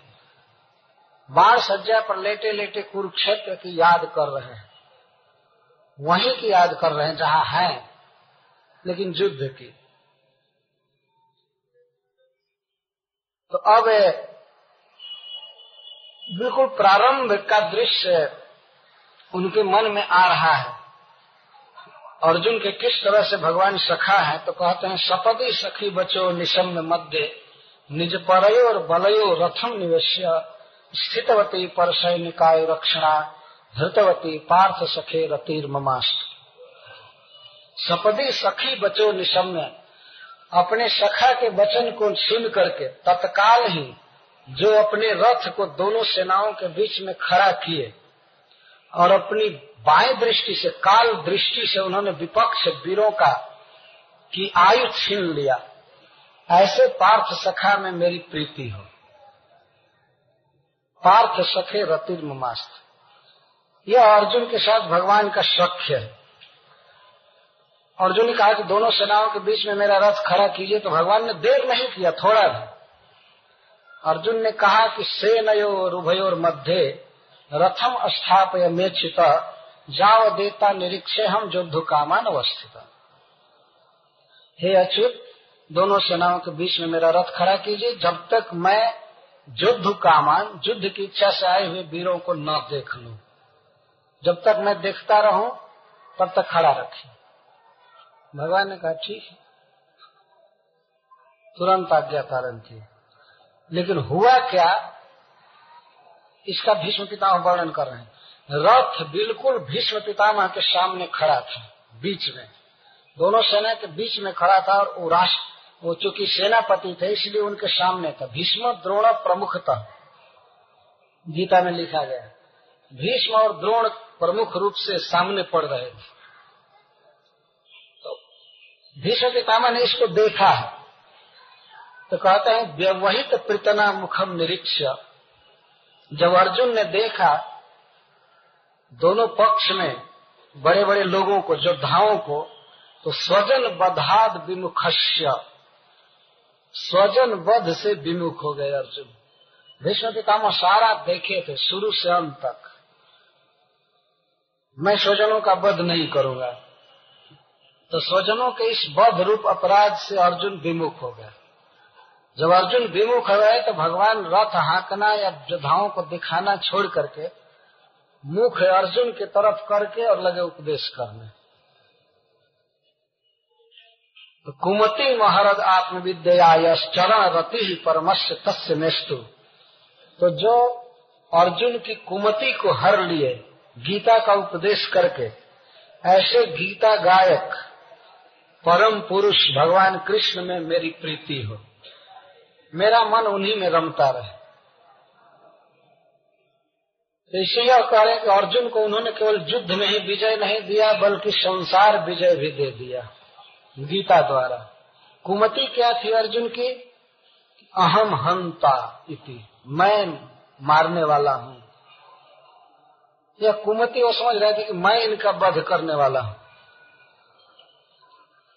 लेकिन वास्तव में सब भगवान की इच्छा थी। ये कुमति थी। भगवान ने अर्जुन की कुमति का अपहरण किया, गीता के उपदेश द्वारा।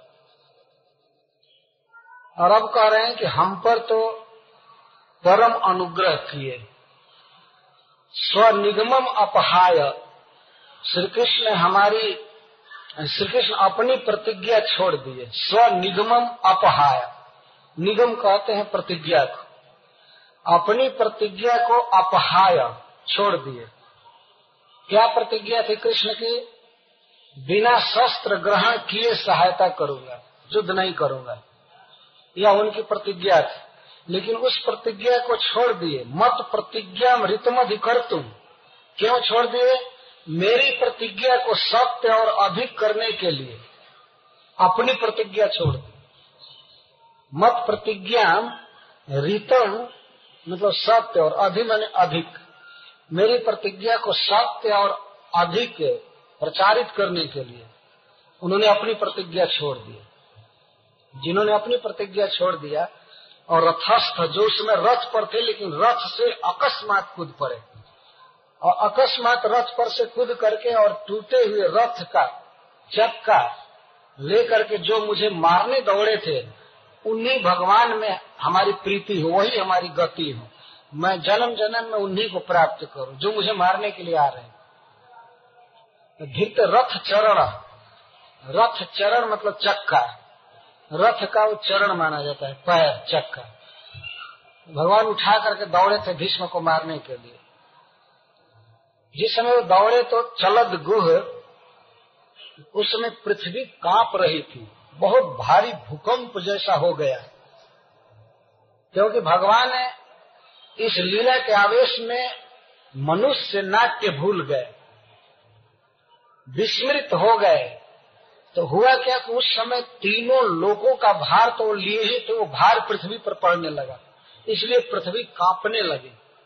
गतोत्तरीय, यहाँ तक कि श्री कृष्ण को ये ध्यान नहीं रहा कि मेरा उत्तरीय गिर पड़ा है। जब दौड़े मारने के लिए तो पीताम्बर फहरा करके नीचे गिर गया, और श्री कृष्ण को इसका ध्यान नहीं है। दुपट्टा गिर गया भगवान का। और उस समय चक्का उठा करके जो मुझे मारने दौड़े थे, वही मुकुंद मेरी गति हो। उन्हीं में मेरी, उन्हीं को मैं प्राप्त करूँ, उनकी नित्य लीला में मैं जाऊँ, यह आशय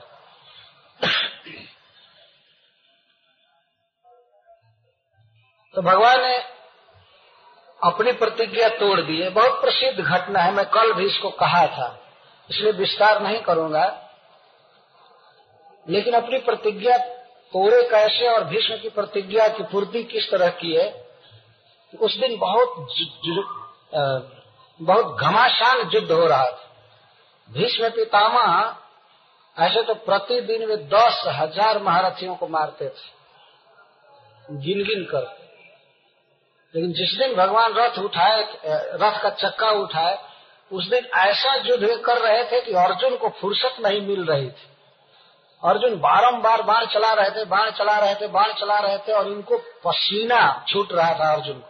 और पसीना पोछने की फुर्सत नहीं थी अर्जुन को भी।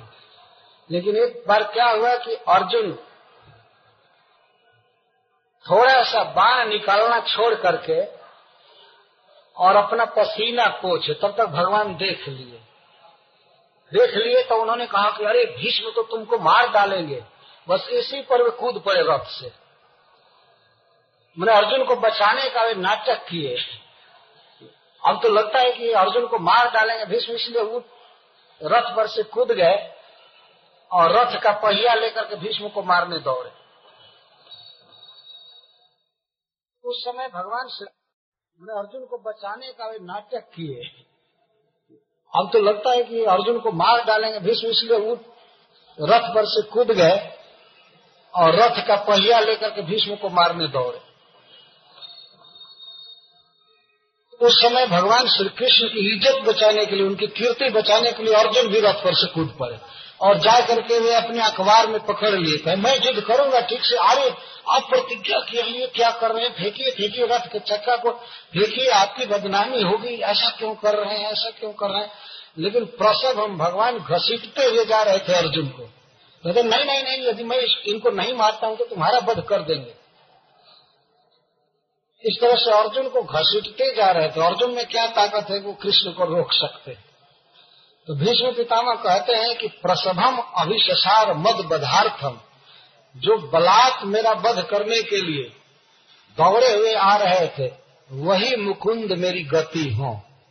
उन्हीं के चरण कमलों का दास मैं बनू।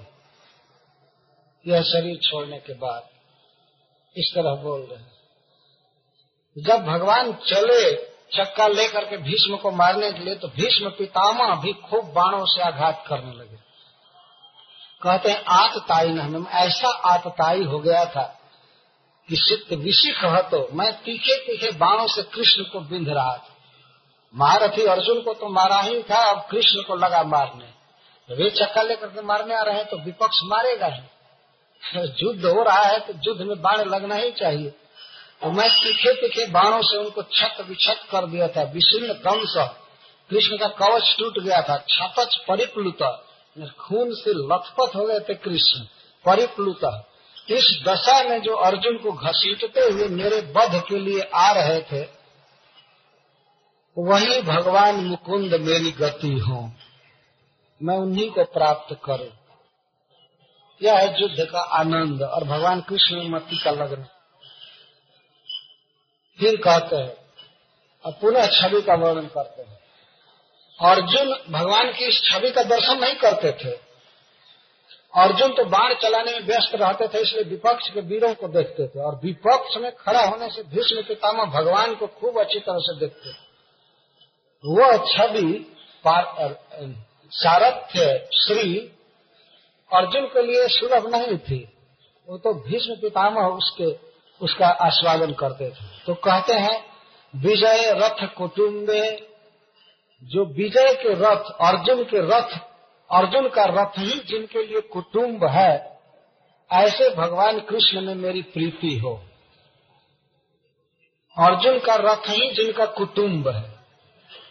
कुटुंब का अर्थ होता है, कुत्सित कर्म करके भी जिसका पालन करना चाहिए। उसको कुटुंब कहते हैं। अर्जुन के रथ की रक्षा भगवान अन्याय से भी करते थे। इसलिए अर्जुन के रथ को उनका कुटुंब कहा गया है। कुटुंब का संस्कृत में यही अर्थ होता है कुटुम्ब ब का अर्थ होता है भरण करना। और कुटु का अर्थ है पाप करके भी, गलत काम करके भी परिवार को पोषना चाहिए। इसलिए उसको कुटुंब कहते हैं। कुटुंब में कौन कौन होते हैं? वृद्ध च माता पितर, साध्वी भारजा शिशुम सुत शिशुम सुत शिशु सुत अप्यकार सते नापी भर्तव्य मनुरब्रवित। मनु महाराज ने कहा है कि बूढ़े माता पिता और साध्वी पतिव्रता भारजा, पत्नी और छोटा बच्चा। यदि इनका पालन करने के लिए सैकड़ों न करने लायक कार्य करना पड़े, तब भी करके भरण करना चाहिए। और कार्य शतम कृत्वा। ऐसे न्याय से पालन हो जाए तो ठीक है, पाप करने की आवश्यकता नहीं है। लेकिन कदाचित पालन न हो पाए तो गलत काम करके भी इनका पालन करना चाहिए। ऐसा मनु महाराज ने कहा। गलत काम का मतलब दूसरे की हत्या करके नहीं होता है। मतलब जैसे झूठ बोल देना। सब कुछ ऐसे कार्य होते हैं, बेईमानी कर लेना। लेकिन रियली बूढ़े माता पिता के लिए किया जाए तब पाप नहीं है। या साध्वी भारजा है सब तरह से पति पर डिपेंड करती है, पति को छोड़कर और कुछ नहीं जानती है। तो वह बेचारी यदि दुख में हो तो उसका भरण पोषण करने के लिए कुछ अवैध कार्य भी किए जा सकते या छोटा बच्चा है, उसके पालन में कष्ट हो रहा है तो उसके लिए भी अगर वैध कार्य से काम नहीं चल रहा है तो अवैध काम किया जा सकता है। ऐसा मनु महाराज ने कहा है, ऐसा करने पर पाप नहीं लगता है। इसे यह नहीं समझना चाहिए कि अवैध कार्य की बहुत भारी छूट लाइसेंस मिल रही है। ये ध्यान रहे कि तीन का नाम लिया गया। वृद्ध माता पिता साध्वी भारजा और शिशु पुत्र। सयाना पुत्र नहीं सयाने पुत्र को तो लगा देना चाहिए कमाने के लिए जब तुम कमाओ।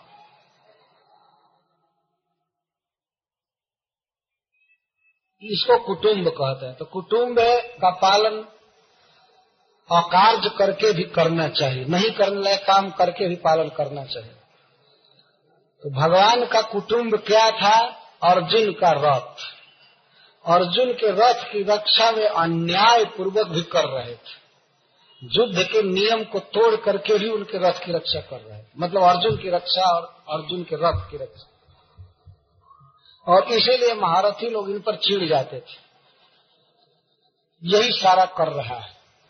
वो लोग अर्जुन को मारना चाहते थे, भगवान बचा लेते थे। कभी कभी युद्ध के नियम तोड़ करके बचाते थे। उनका वो कुटुंब था, अपने कुटुंब का पालन कर रहे थे। विजय रथ कुटुम्ब आत तोत्र और जिनके बाएँ हाथ में, नहीं, दाहिने हाथ में तोत्र था। तोत्र माने कोड़ा घोड़ों को हाँकने के लिए, दाहिने हाथ में चाबुक और बाएँ हाथ में रश्मि और मुख में आ आ आ बेटा, आ, हूँ हूँ हूँ ये ध्वनि। तो बाएँ हाथ में रश्मि दाहिने में चाबुक और मुख में हूँ हूँ ध्वनि। इस तरह से अर्जुन के रथ को हाँक रहे थे। ऐसे श्री कृष्ण में मेरी प्रीति हो। मेरे वही इष्ट देव हैं, उन्हीं में मेरी गति मति लगी रहे। विजय रथ कुटुम्बे आप तोत्रे धृत है रश्मिनी तक्षय क्षणीय। इस सारक के श्री से वो देखने ही लायक थे। वह तो मैं देखा हूँ, अर्जुन नहीं देखा है। उस सौंदर्य को मैं सामने से रहकर देख रहा था। तत्श्रिया एक क्षणीय। भगवती रतिरस्तु में मुमूर्षो जमी निरीक्ष हता गता स्वरूपम। तो ऐसे भगवान में श्री कृष्ण में, मेरी रति हो, मेरी प्रीति हो, जिनको देख करके युद्ध में मरने वाले सभी वीर बैकुंठ धाम प्राप्त किए। जितने भी लोग महाभारत के युद्ध में मरे, सब भगवान के धाम में गए। केवल स्वर्ग में नहीं, स्वर्ग में तो अन्य किसी भी युद्ध में मरने वाला वीर चला जाता है। लेकिन कुरुक्षेत्र में भगवान ने एक स्पेशल व्यवस्था किया था। वहाँ चूँकि वो पर्सनली विद्यमान थे, इसलिए भगवान की विद्यमानता के कारण कुरुक्षेत्र में जो भी वीर मरा, वो भगवान के धाम में गए। भीष्म पिता में यहाँ कह रहे हैं यम निरीक्ष हता, गता, स्वरूप, जिनको देखते हुए वीर मारे गए, और इसलिए गता स्वरूपम ये भगवान के पार्षद स्वरूप को प्राप्त किए। तो जिनके वैरी भी केवल मरते समय उनका दर्शन करने से उनके धाम में गए, उनके सेवक बन गए, पार्षद बन गए तो मैं क्यों नहीं बनूँगा? यह भाव छिपा हुआ है। मैं तो उनका प्रेमी हूँ। केवल युद्ध में मैं बाण मार रहा था तो उनके सुख के लिए मार रहा था। यह भाव है। भगवान श्री कृष्ण आनंदित होते थे उससे। तो अब कह रहे हैं कि वैर भाव से अथवा किसी भी तरह से मरते हुए लोग केवल अंत में देह करके मुक्त हो गए, भगवान के धाम में गए। यह आश्चर्य की बात नहीं है। आश्चर्य की बात है कि मदांध लोग भी भगवान श्री कृष्ण को पा गए। वो गोपियों की याद करके कहते हैं, ललित गति विलास बल गुहाश प्रणय निरीक्षण कल्पितो रुमाना कृतमनुकृतवत्य उन्मदांधा प्रकृति मगन किल जस्य गोपबद्ध भीष्म पितामह पार्थ सारथी की तो याद कर ही रहे हैं। इसके साथ ही साथ ब्रज बिहारी श्री कृष्ण की याद कर रहे हैं। गोपीजन वल्लभ, ललित गति विलास बल गुहास प्रणय निरीक्षण कल्पितो रुमाना गोपियों का सम्मान किया भगवान ने। कैसे? ललित गति से। ललित गति। ललित माने सुंदर, गति माने चाल। भगवान श्री कृष्ण ब्रज में जैसे चलते हैं, वैसे और जगह नहीं चलते हैं। और जगह पर ज़्यादा मर्यादा में रहते हैं। टेढ़ी चाल से नहीं चल सकते। बहुत सीधा संभल करके चलना पड़ता है। जैसे भगवान श्री राम भगवान श्री राम किसी स्त्री पर नहीं देखते। लेकिन भगवान कृष्ण बिना देखे रहते नहीं। ये कभी सीधा नहीं चलते हैं। बांसुरी बजाते हुए लटक कर, झूम कर, ऐसे चलते हैं, पीछे देखते हैं। बगल में देखते हैं तिरछी चितवन से देखते हैं। अद्भुत चाल है भगवान की ब्रज में। लाला तेरी टेढ़ी रे, सब कुछ टेढ़ा है इनका। तो पाग टेढ़ी है, चाल टेढ़ी है, खड़ा टेढ़ा है, भाषा भी बहुत टेढ़ी है। श्री कृष्ण की बाणी बहुत टेढ़ी है। सब कुछ टेढ़ा है, इसीलिए उनको बांके बिहारी कहते हैं। बांके मैंने टेढ़। पगड़ी भी सीधा नहीं बांधते, देखे है ना? भगवान विष्णु, भगवान श्री राम सब बिल्कुल सीधा पगड़ी बांधते हैं, मुकुट रख। और इनका मुकुट हमेशा लटका रहता है। मुकुट लटक भ्रिकुटिन की मटक, मन गयो है अटक वा के पीरे पट सब कुछ टेढ़ा है ब्रज में। इसको ललित गति कहते वो अद्भुत सुंदर चाल है। और टेढ़ी वस्तु कभी कभी बहुत अच्छी लगती है। सीधा साधा अच्छा नहीं लगता। तो इस तरह भगवान टेढ़े हैं झूम झूम करके चलते हैं, कनखियों से देह करके चलते हैं।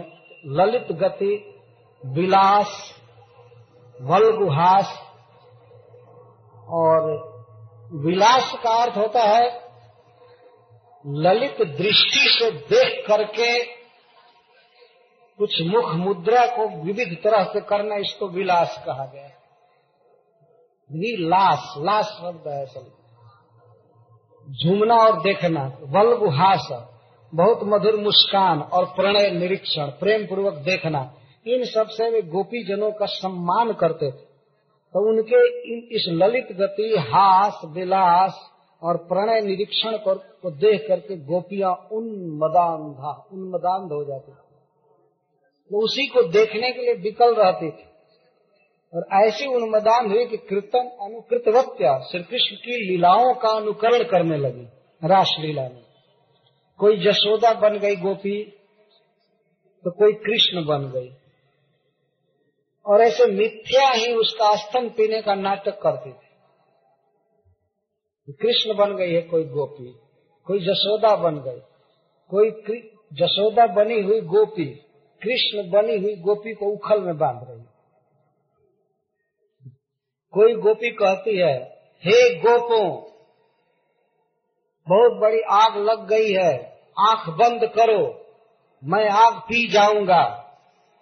दवानल पाने की लीला करती और फिर कुछ गोपियाँ गोपों के रूप में कहते हैं हाँ हाय, वर्षा हो रही है, ये हो रही, वो हो रही है, बचाओ बचाओ। तो दूसरी गोपी है, वो कृष्ण के रूप में हो करके अपनी ओढ़नी तान देती है।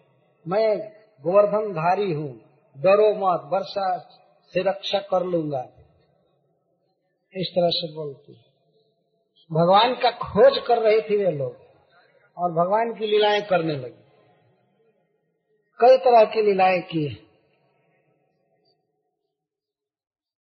तो भीष्म पितामह कहते हैं कि जो कृतम अनुकृत वक्त, कृष्ण की लीलाओं का जो अनुकरण कर रही थी, और प्रकृति अगन जो भगवान श्री कृष्ण के स्वभाव को प्राप्त हो गई थी, कहती थी, हे सखा, देखो मैं कितना और कुरुक्षेत्र में क्षत्रिय भाव की लीला कर रहा कोई भेद नहीं। और अब उस समय की याद कर रहे हैं, जिस समय राजस्वीय सभा में भगवान श्री कृष्ण की अग्र पूजा हुई थी, और विश्व के समस्त देवता, राजर्षि और बड़े बड़े लोग उस सभा में जुटे हुए थे। मुनिगण मुनिगण नृपवर्ज संकुले, अंत सदस्य युधिष्ठिर राजसूय ऐसा युधिष्ठिर के राजसूय सभा में मुनिगण भरे हुए थे, और राजर्षि गण भरे हुए थे। मतलब क्षत्रिय और ब्राह्मण ही मुख्य रूप से उस सभा में बैठे हुए श्रेष्ठ लोग। तो उन सबके सामने जिनकी अग्र पूजा हुई और जो देखने ही लायक थे, सब लोग देख रहे थे क्षणीय जो भी सभा में बैठा था, वही कहता था, अरे, कितना सुंदर है कितना सुंदर है तो कुछ लोग जो भगवत स्वरूप को नहीं जानते थे, वो कहते हैं, ब्रह्मा के पास एक सुंदर मनुष्य बनाने के लिए जितना भी सामान था और जितनी बुद्धि थी, ब्रह्मा ने सब खर्च कर दिया है इसी व्यक्ति अब ऐसा वो बना नहीं पाएगा दूसरा। अरे, ब्रह्मा के बनाए हुए भगवान नहीं है, लेकिन दुनिया में जो भी जीव है, सब भगवान ब्रह्मा के बनाए हुए तो लोग आपस में कहते थे कि ब्रह्मा ने अपनी सारी कुशलता कृष्ण को बनाने में खर्च कर दिया। और आज तक ऐसा कोई मनुष्य बना है, न आगे बनेगा। यदि भगवान बने नहीं है, वो स्वयं सिद्ध वस्तु है। ब्रह्मा के बनाए हुए नहीं, ब्रह्मा तो उनका बेटा है। कि नाभि से कमल उत्पन्न हुआ, कमल से ब्रह्मा जी का जन्म हुआ। आजकल के टेलीविज़न पर दिखाने वाले लोग ये लोग कुछ भी दिखा देते हैं। बेटा से बाप का भी जन्म दिखा देंगे। तो, तो पागल है इन लोगों को तो कोई ज्ञान है नहीं शास्त्रों का। बस दिखाते रहो। दिखाना है तो सत्य बात दिखाओ कि नारायण से ब्रह्मा जी का जन्म हुआ ब्रह्मा जी की आँखों से शिव जी का जन्म हुआ और फिर ब्रह्मा जी ने कई ऋषियों को जन्म दिया और ऋषियों ने संसार का जन्म दिया। यह क्रम है। तो ब्रह्मा जी कृष्ण को बनाए नहीं है कृष्ण स्वयं है। परम सुंदर। तो भीष्म पितामह उस दृश्य की याद कर रहे हैं, जो आत्मा है सबके। परम पुरुष भगवान, वे आज मेरे सामने दृषि गोचर आवी। आज मेरे सामने प्रकट हैं, जो सबके हृदय में है, अपने धाम में है। वे भगवान साक्षात आज मेरे सामने हैं। अहो, मैं भाग्य में थी मेरा कितना बड़ा भाग्य। है ऐसा कहता और अपनी कृतार्थता को व्यक्त कर रहे हैं। तम इमम अहम अजम शरीर भाजान। हृदय हृदय धिष्टितम आत्मकल्पिता नाम। प्रति दृशम नई करधारकमेकम समधि गतोष में विधुत भेद मोह। मैं समझ गया हूँ कि यही श्री कृष्ण समस्त शरीरों में परमात्मा के रूप में है। भगवान के विग्रहों में शरीरों में कोई भेद नहीं है। जैसे ये कहीं सूर्य है आकाश में लेकिन जो व्यक्ति जहाँ से देखता है तो उसको वहाँ से वैसा वो दिखते हैं। कोई कहता है कि सूर्य इस छत से दो फीट ऊपर है। कोई कहता है सूर्य इस वृक्ष के ऊपर। ऐसे कहते हैं ना, जहाँ से देख रहे हैं तो प्रत्येक आँखों से वही सूर्य दिखाई पड़ता है। एक ही सूर्य या इस पृथ्वी पर मान लीजिए करोड़ों जलपात्र रख दीजिए तो सब में सूर्य दिखाई देगा। करोड़ों सूर्य दिखाई देगा, लेकिन वास्तव में वह एक ही सूर्य है। इसी तरह से सबके हृदय में भगवान है, वैकुंठ में भगवान है, सब जगह है, लेकिन है वो एक ही कृष्ण। कृष्ण ही शरीर, भाजाम, हृदय हृदय अधिष्ठितम।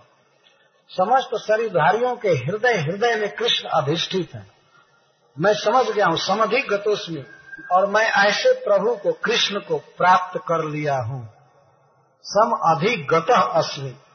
मैं समझ गया, मैं जान गया भगवान को।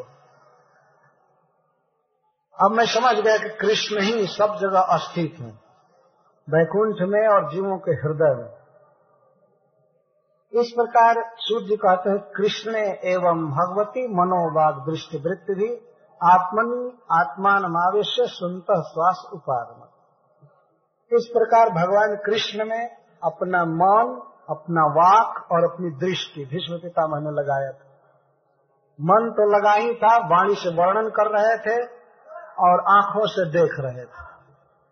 और इस तरह वर्णन करते करते करते करते भगवान श्री कृष्ण में अपने को आविष्ट करके मतलब उनकी नित्य लीला में अपना चिंतन करते हुए और अंत श्वास उपारमत इस संसार से उपरत हो गए, शरीर छोड़ दिए। शरीर, यह शरीर छोड़ करके पार्थ सारथी को प्राप्त हो गए। सदा के लिए अर्जुन के सारथी के साथ हो गए। यह भाव। तो संपद्य मानव आ गया या भीष्मम ब्रह्मणि निष्कल है। जब ऋषियों ने वहाँ देखा कि भीष्म पितामह पर ब्रह्म भगवान श्री कृष्ण की नित्य लीला में प्रविष्ट हो गए, शरीर छोड़ करके। तो उस समय थोड़े काल के लिए सभी बिल्कुल शांत बिल्कुल शांत सब हो गए। खड़े खड़े सब देख रहे थे, सुन रहे थे, सब शांत हो गए। जैसे बिनाते बयांसी दिन के अंत में जैसे पक्षी शांत हो जाते हैं, वैसे सब ऋषि मुनि शांत कुछ देर तक शोक से वे लोग कुछ चिंतित से हो गए। दिन भर पक्षी बोलते रहते हैं, लेकिन रात में देखते हैं ना सब शांत हो गए रात में पक्षी नहीं बोलते हैं। दिन में उड़ते हैं, खाते हैं, शांत, रात होते हैं शांत हो जाते इस तरह से ऋषि लोग शांत हो गए। तो तब उस समय आकाश में देवताओं ने सहनाइयाँ बजाई दुदुम्भिया बजाई। तत्र दुम दुभयो ने दुर्देव मानववादिता। मनुष्यों में जो देवता है, वे बजाने लगे, अर्थात देवता और मनुष्य दोनों दुंदुम्भिया बजाने लगे, बाजे बजाने लगे। सशंसु साधवो राज्यम खात पेतु पुष्प दृष्ट और राजाओं में जो साधु राजा हैं, स्वर्ग के या इस पृथ्वी के सब, साधु साधु, बहुत अच्छा बहुत अच्छा। जय हो भीष्म पितामह की जय, पार्थ सारथी की जय। इस तरह से जय जयकार करने लगे और खात पेतु पुष्प वृष्ट आकाश से, स्वर्ग से फूलों की वर्षा होने लगी। यहाँ कभी भी किसी पर स्वर्ग से फूल नहीं वर्षा होगा। इस समय देवता लोग नहीं बरसाते क्योंकि ऐसे नलायक भर गए कि अब इन पर फूल क्या बरसाया गया उनको पत्थर भले बरसा देते हैं, वज्रपात कर देते तो और अच्छा होता वो फूल नहीं बरसाते भीष्म पितामह के ऊपर फूल बरसने लगा। तस् निर्हरणा देवी सम परे तस्य भार्गव युधिष्ठिर कार्य मुहूर्तम दुखितो भगवत तब युधिष्ठिर महाराज अपने पितामह के शरीर को कपड़े में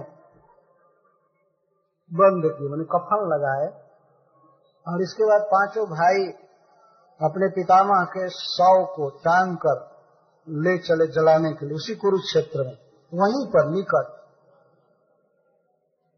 युधिष्ठिर महाराज आग दिए। भीष्म पितामह ब्रह्मचारी थे, उनकी कोई संतान नहीं थी। लेकिन उनका बहुत बड़ा भाग्य है कि एक महाभागवत पुरुष उनके शरीर को जला रहा है। उनके ही वंश का। यह भीष्म पितामह का स्वभाव था। एक तो उन्होंने शरीर छोड़ा भगवान का दर्शन करते हुए, नामोच्चारण करते हुए, गुण गाते हुए और मन भी लगाते और शरीर का संस्कार किया युधिष्ठिर जैसे महान पुरुष ने। और जब शरीर का संस्कार हो रहा था तो सभी ऋषि मुनि वहाँ खड़े थे। जब महाराज युधिष्ठिर आग दे रहे थे, परिक्रमा करते तो भगवान कृष्ण भी परिक्रमा किए। वो उनके इष्ट देव हैं, परम ब्रह्म, ईश्वर हैं, लेकिन फिर भी लौकिक क्रिया करते समय भगवान पांडु के, क्या कहेंगे उसके? मतलब कुंती के भतीजे जैसे आचरण कर रहे थे। क्या भाव? भीष्म पितामह का आदर कर रहे तो जब युधिष्ठिर महाराज परिक्रमा कर रहे थे तो समस्त ऋषि मुनि भीष्म पितामह की परिक्रमा कर रहे क्योंकि उनकी भक्ति को सब लोगों ने देखा यह था भीष्म पितामह का भाग्य मरने के बाद भी। तो ये प्रश्न हो सकता है कि युधिष्ठिर महाराज ने फिर क्यों दाह संस्कार किया? उनका क्या बाकी रह गया था? ये तो मुक्त हो गए थे। तो वास्तव में यह लोक विधि है। कोई मुक्त हो गया हो या नहीं हो गया। अपने वंश के लोगों का कर्तव्य है कि वो उस, उनका अन्त्येष्टि संस्कार करें ठीक से। करना चाहिए। ये नहीं कोई सोचे मुक्त हो गए, इसलिए एक काम ठीक नहीं है। यह परंपरा है। तो युधिष्ठिर महाराज ने सब अन्त्येष्टि संस्कार किया और उनको जलाने के बाद, संस्कार करने के बाद युधिष्ठिर महाराज कुछ समय के लिए बहुत दुखी हो गए। क्योंकि अब वे समझ गए, सदा के लिए साथ छूट गया। मुहूर्तम दुखितो भवत।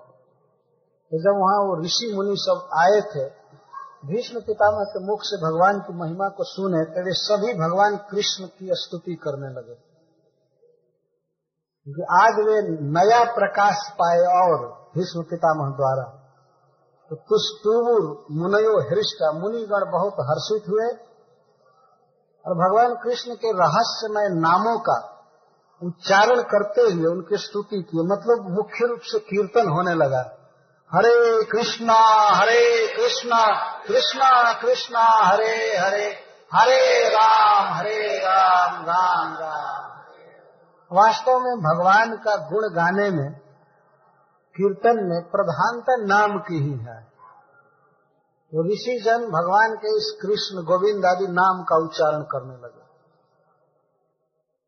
गान कर रहे हैं। ऐसा नहीं कि कुछ ऋषि अब वहाँ ध्यान करने चालू करें। वो सब गीत गाने लगे।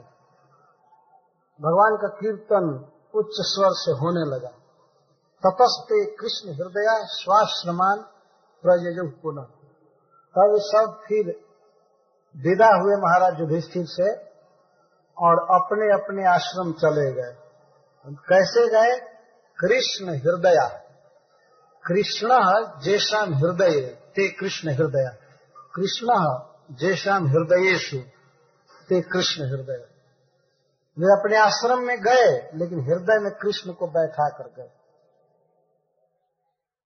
वे ऋषि मुनि जो भी आए थे तो किसी को वैसे रेलवे के आरक्षण की ज़रूरत नहीं थी। वहीं से सब आकाश मार्ग में चले। एयरपोर्ट की भी ज़रूरत नहीं है न प्लेन की ज़रूरत है उनको। उन्हें युधिष्ठिर महाराज ने देखा, सब अब धरती को छोड़ रहे हैं और छोड़ते ही सब अदृश्य चले गए आकाश मार्ग यह है ऋषि मुनि की शक्ति। तो सब कृष्ण को अपने हृदय में रखकर मतलब उनका चिंतन करते हुए चले गए। युधिष्ठिर महाराज इसके बाद भगवान कृष्ण के साथ और भाइयों के साथ तुरंत हस्तिनापुर गए। ततो युधिष्ठिरो गत्वा सह कृष्ण गजा भयम पितरम शांतयामास गांधारीम च तपस्विनी। तो हस्तिनापुर पहुंचकर महाराज युधिष्ठिर, महाराज धृतराष्ट्र को सांत्वना दिए, समझाए, और परम दुखिनी, तपस्विनी मान दुखिनी पुत्र शोक से व्याकुल गंधारी को सांत्वना दी पहले यह वर्णन था कि युधिष्ठिर महाराज को सांत्वना दिया जा रहा था, समझाया जा रहा था, लेकिन यही विलाप कर रहे थे। तो इससे सिद्ध होता है कि ये नहीं समझा पाए थे पहले। दुखी लोगों को ये नहीं समझा पाए थे। अब जब भीष्म पितामह के द्वारा इनका शोक दूर हो गया, तब तो आकर के धृतराष्ट्र महाराज को समझा रहे जो सुने थे, वैसा इतिहास कह कह कर समझाने लगे। सुनने के बाद ज्ञान बढ़ जाता है। तो युधिष्ठिर महाराज आकर के गंधारी को भी समझाए भीष्म पितामह को नहीं, धृतराष्ट्र को। और इसके बाद महाराज ने आज्ञा मांगा अपने पिता से, धृतराष्ट्र महाराज से, राज्य के लिए। राज करने के लिए, शासन करने के लिए। तो धृतराष्ट्र आज्ञा दिए कि, बेटा, यह तुम्हारा राज्य है और तुम शासन करो। तो पित्रा चानुमतो राजा वासुदेवानुमोदित चकार राज्यम धर्मेण पितृपयता महम विभु जो अपने पिता और पितामहों की परंपरा से राज्य आ रहा था, उस राज्य को युधिष्ठिर महाराज ने पाया और अपने पिता, अपने बड़े पिता महाराज धृतराष्ट्र की आज्ञा से और वासुदेव श्री कृष्ण के अनुमोदन से राज्य करने लगे धर्म पूर्वक धर्म पूर्वक राज्य करने लगे। तो फिर सौनक जी पूछेंगे प्रश्न जिसी कथा में कल कहूँगा कि महाराज युधिष्ठिर कैसे फिर मान गए? वो राज ले नहीं रहे थे, वन में भाग रहे थे। क्यों राज्य स्वीकार कर लिए? और राज्य स्वीकार करके उन्होंने किस तरह राज्य किया? ये इनका प्रश्न है। इस प्रश्न का उत्तर कल प्रारंभ किया जाएगा। कल भगवान हस्तिनापुर से विदा होंगे। और अपने घर द्वारका जाएँगे। चार महीना रह गए इस युद्ध के संदर्भ में। बहुत दिन अपने घर से बाहर रह गए ना। यहाँ हम लोग सात दिन के लिए यहाँ आए हैं घर से बाहर। लेकिन कितने लोगों का माथा फटता होगा कि बहुत दिन हो गया। अब चले अब चले। है ना? जबकि फ़ोन पर बात भी करते। लेकिन भगवान का द्वारका से कोई फ़ोन नहीं था उस समय। छोड़ दिए छोड़ दिए अपने भक्तों के साथ। लेकिन कथा की यह परिपाटी है कि भगवान को उचित स्थान पर पहुँचा करके कथा बंद करनी चाहिए। करा दूँगा, वो अपने घर में आराम से रहेंगे, बस कथा वही बंद होगी। तो इस कथा को पूरा करने में परसों दिन पूरी कथा होगी, तब पूरी कथा हो सकती है। परसों भी सात बजे तक कथा है। लेकिन हम लोग जल्दी कथा चालू करेंगे। कल तो जैसे रेगुलर हो रहा है, वैसे होगा। कुछ लोग अनुमोदन करना प्रारंभ करेंगे और परसों दस बजे कथा चालू होगी। नौ बजे नहीं। दस, साढ़े दस बजे। और साढ़े बारह एक में खत्म करेंगे। दोपहर को कोई प्रसाद नहीं है। नौ बजे कुछ प्रसाद होगा। और इसके बाद कथा के बाद यज्ञ के बाद प्रसाद। तीन और सात के बीच में, तीन बजे और सात सात बजे के बीच में यज्ञ होगा, कीर्तन होगा, अनुमोदन होगा और कथा भी होगी। भगवान अपने घर में चले जाएँगे, द्वारका में। जो लोग कथा को नहीं सुन पाए हैं, कम से कम अंतिम कथा को भी वे सुने। और अपने बंधु बांधवों को बुलाना चाहिए। सभी तो अपने बंधु ही हैं, कोई भी मिले कहना चाहिए कि चलो। उदार चित्ता नाम तू वसुधैव कुटुम्बकम सारी वसुधा अपना परिवार महान व्यक्ति के लिए। लाना चाहिए। यदि आप कुछ बोलना चाहें, जिनको बोलने की इच्छा हो, जिनकी जीभ बोलने के लिए उत्कंठित हो, वे अपना नाम दे सकते हैं। कि हम दो मिनट बोलना चाहते हैं। कल से चालू करें। या कोई कुछ लिख करके देना चाहे, दो बात, चार बात तो उसका भी स्वागत। हमें कथा कैसी लगी? कौन पॉइंट बहुत हमारे हृदय को टच किया? सब लिख करके दे सकते हैं या बोल सकते हैं। हरे कृष्ण, जय श्री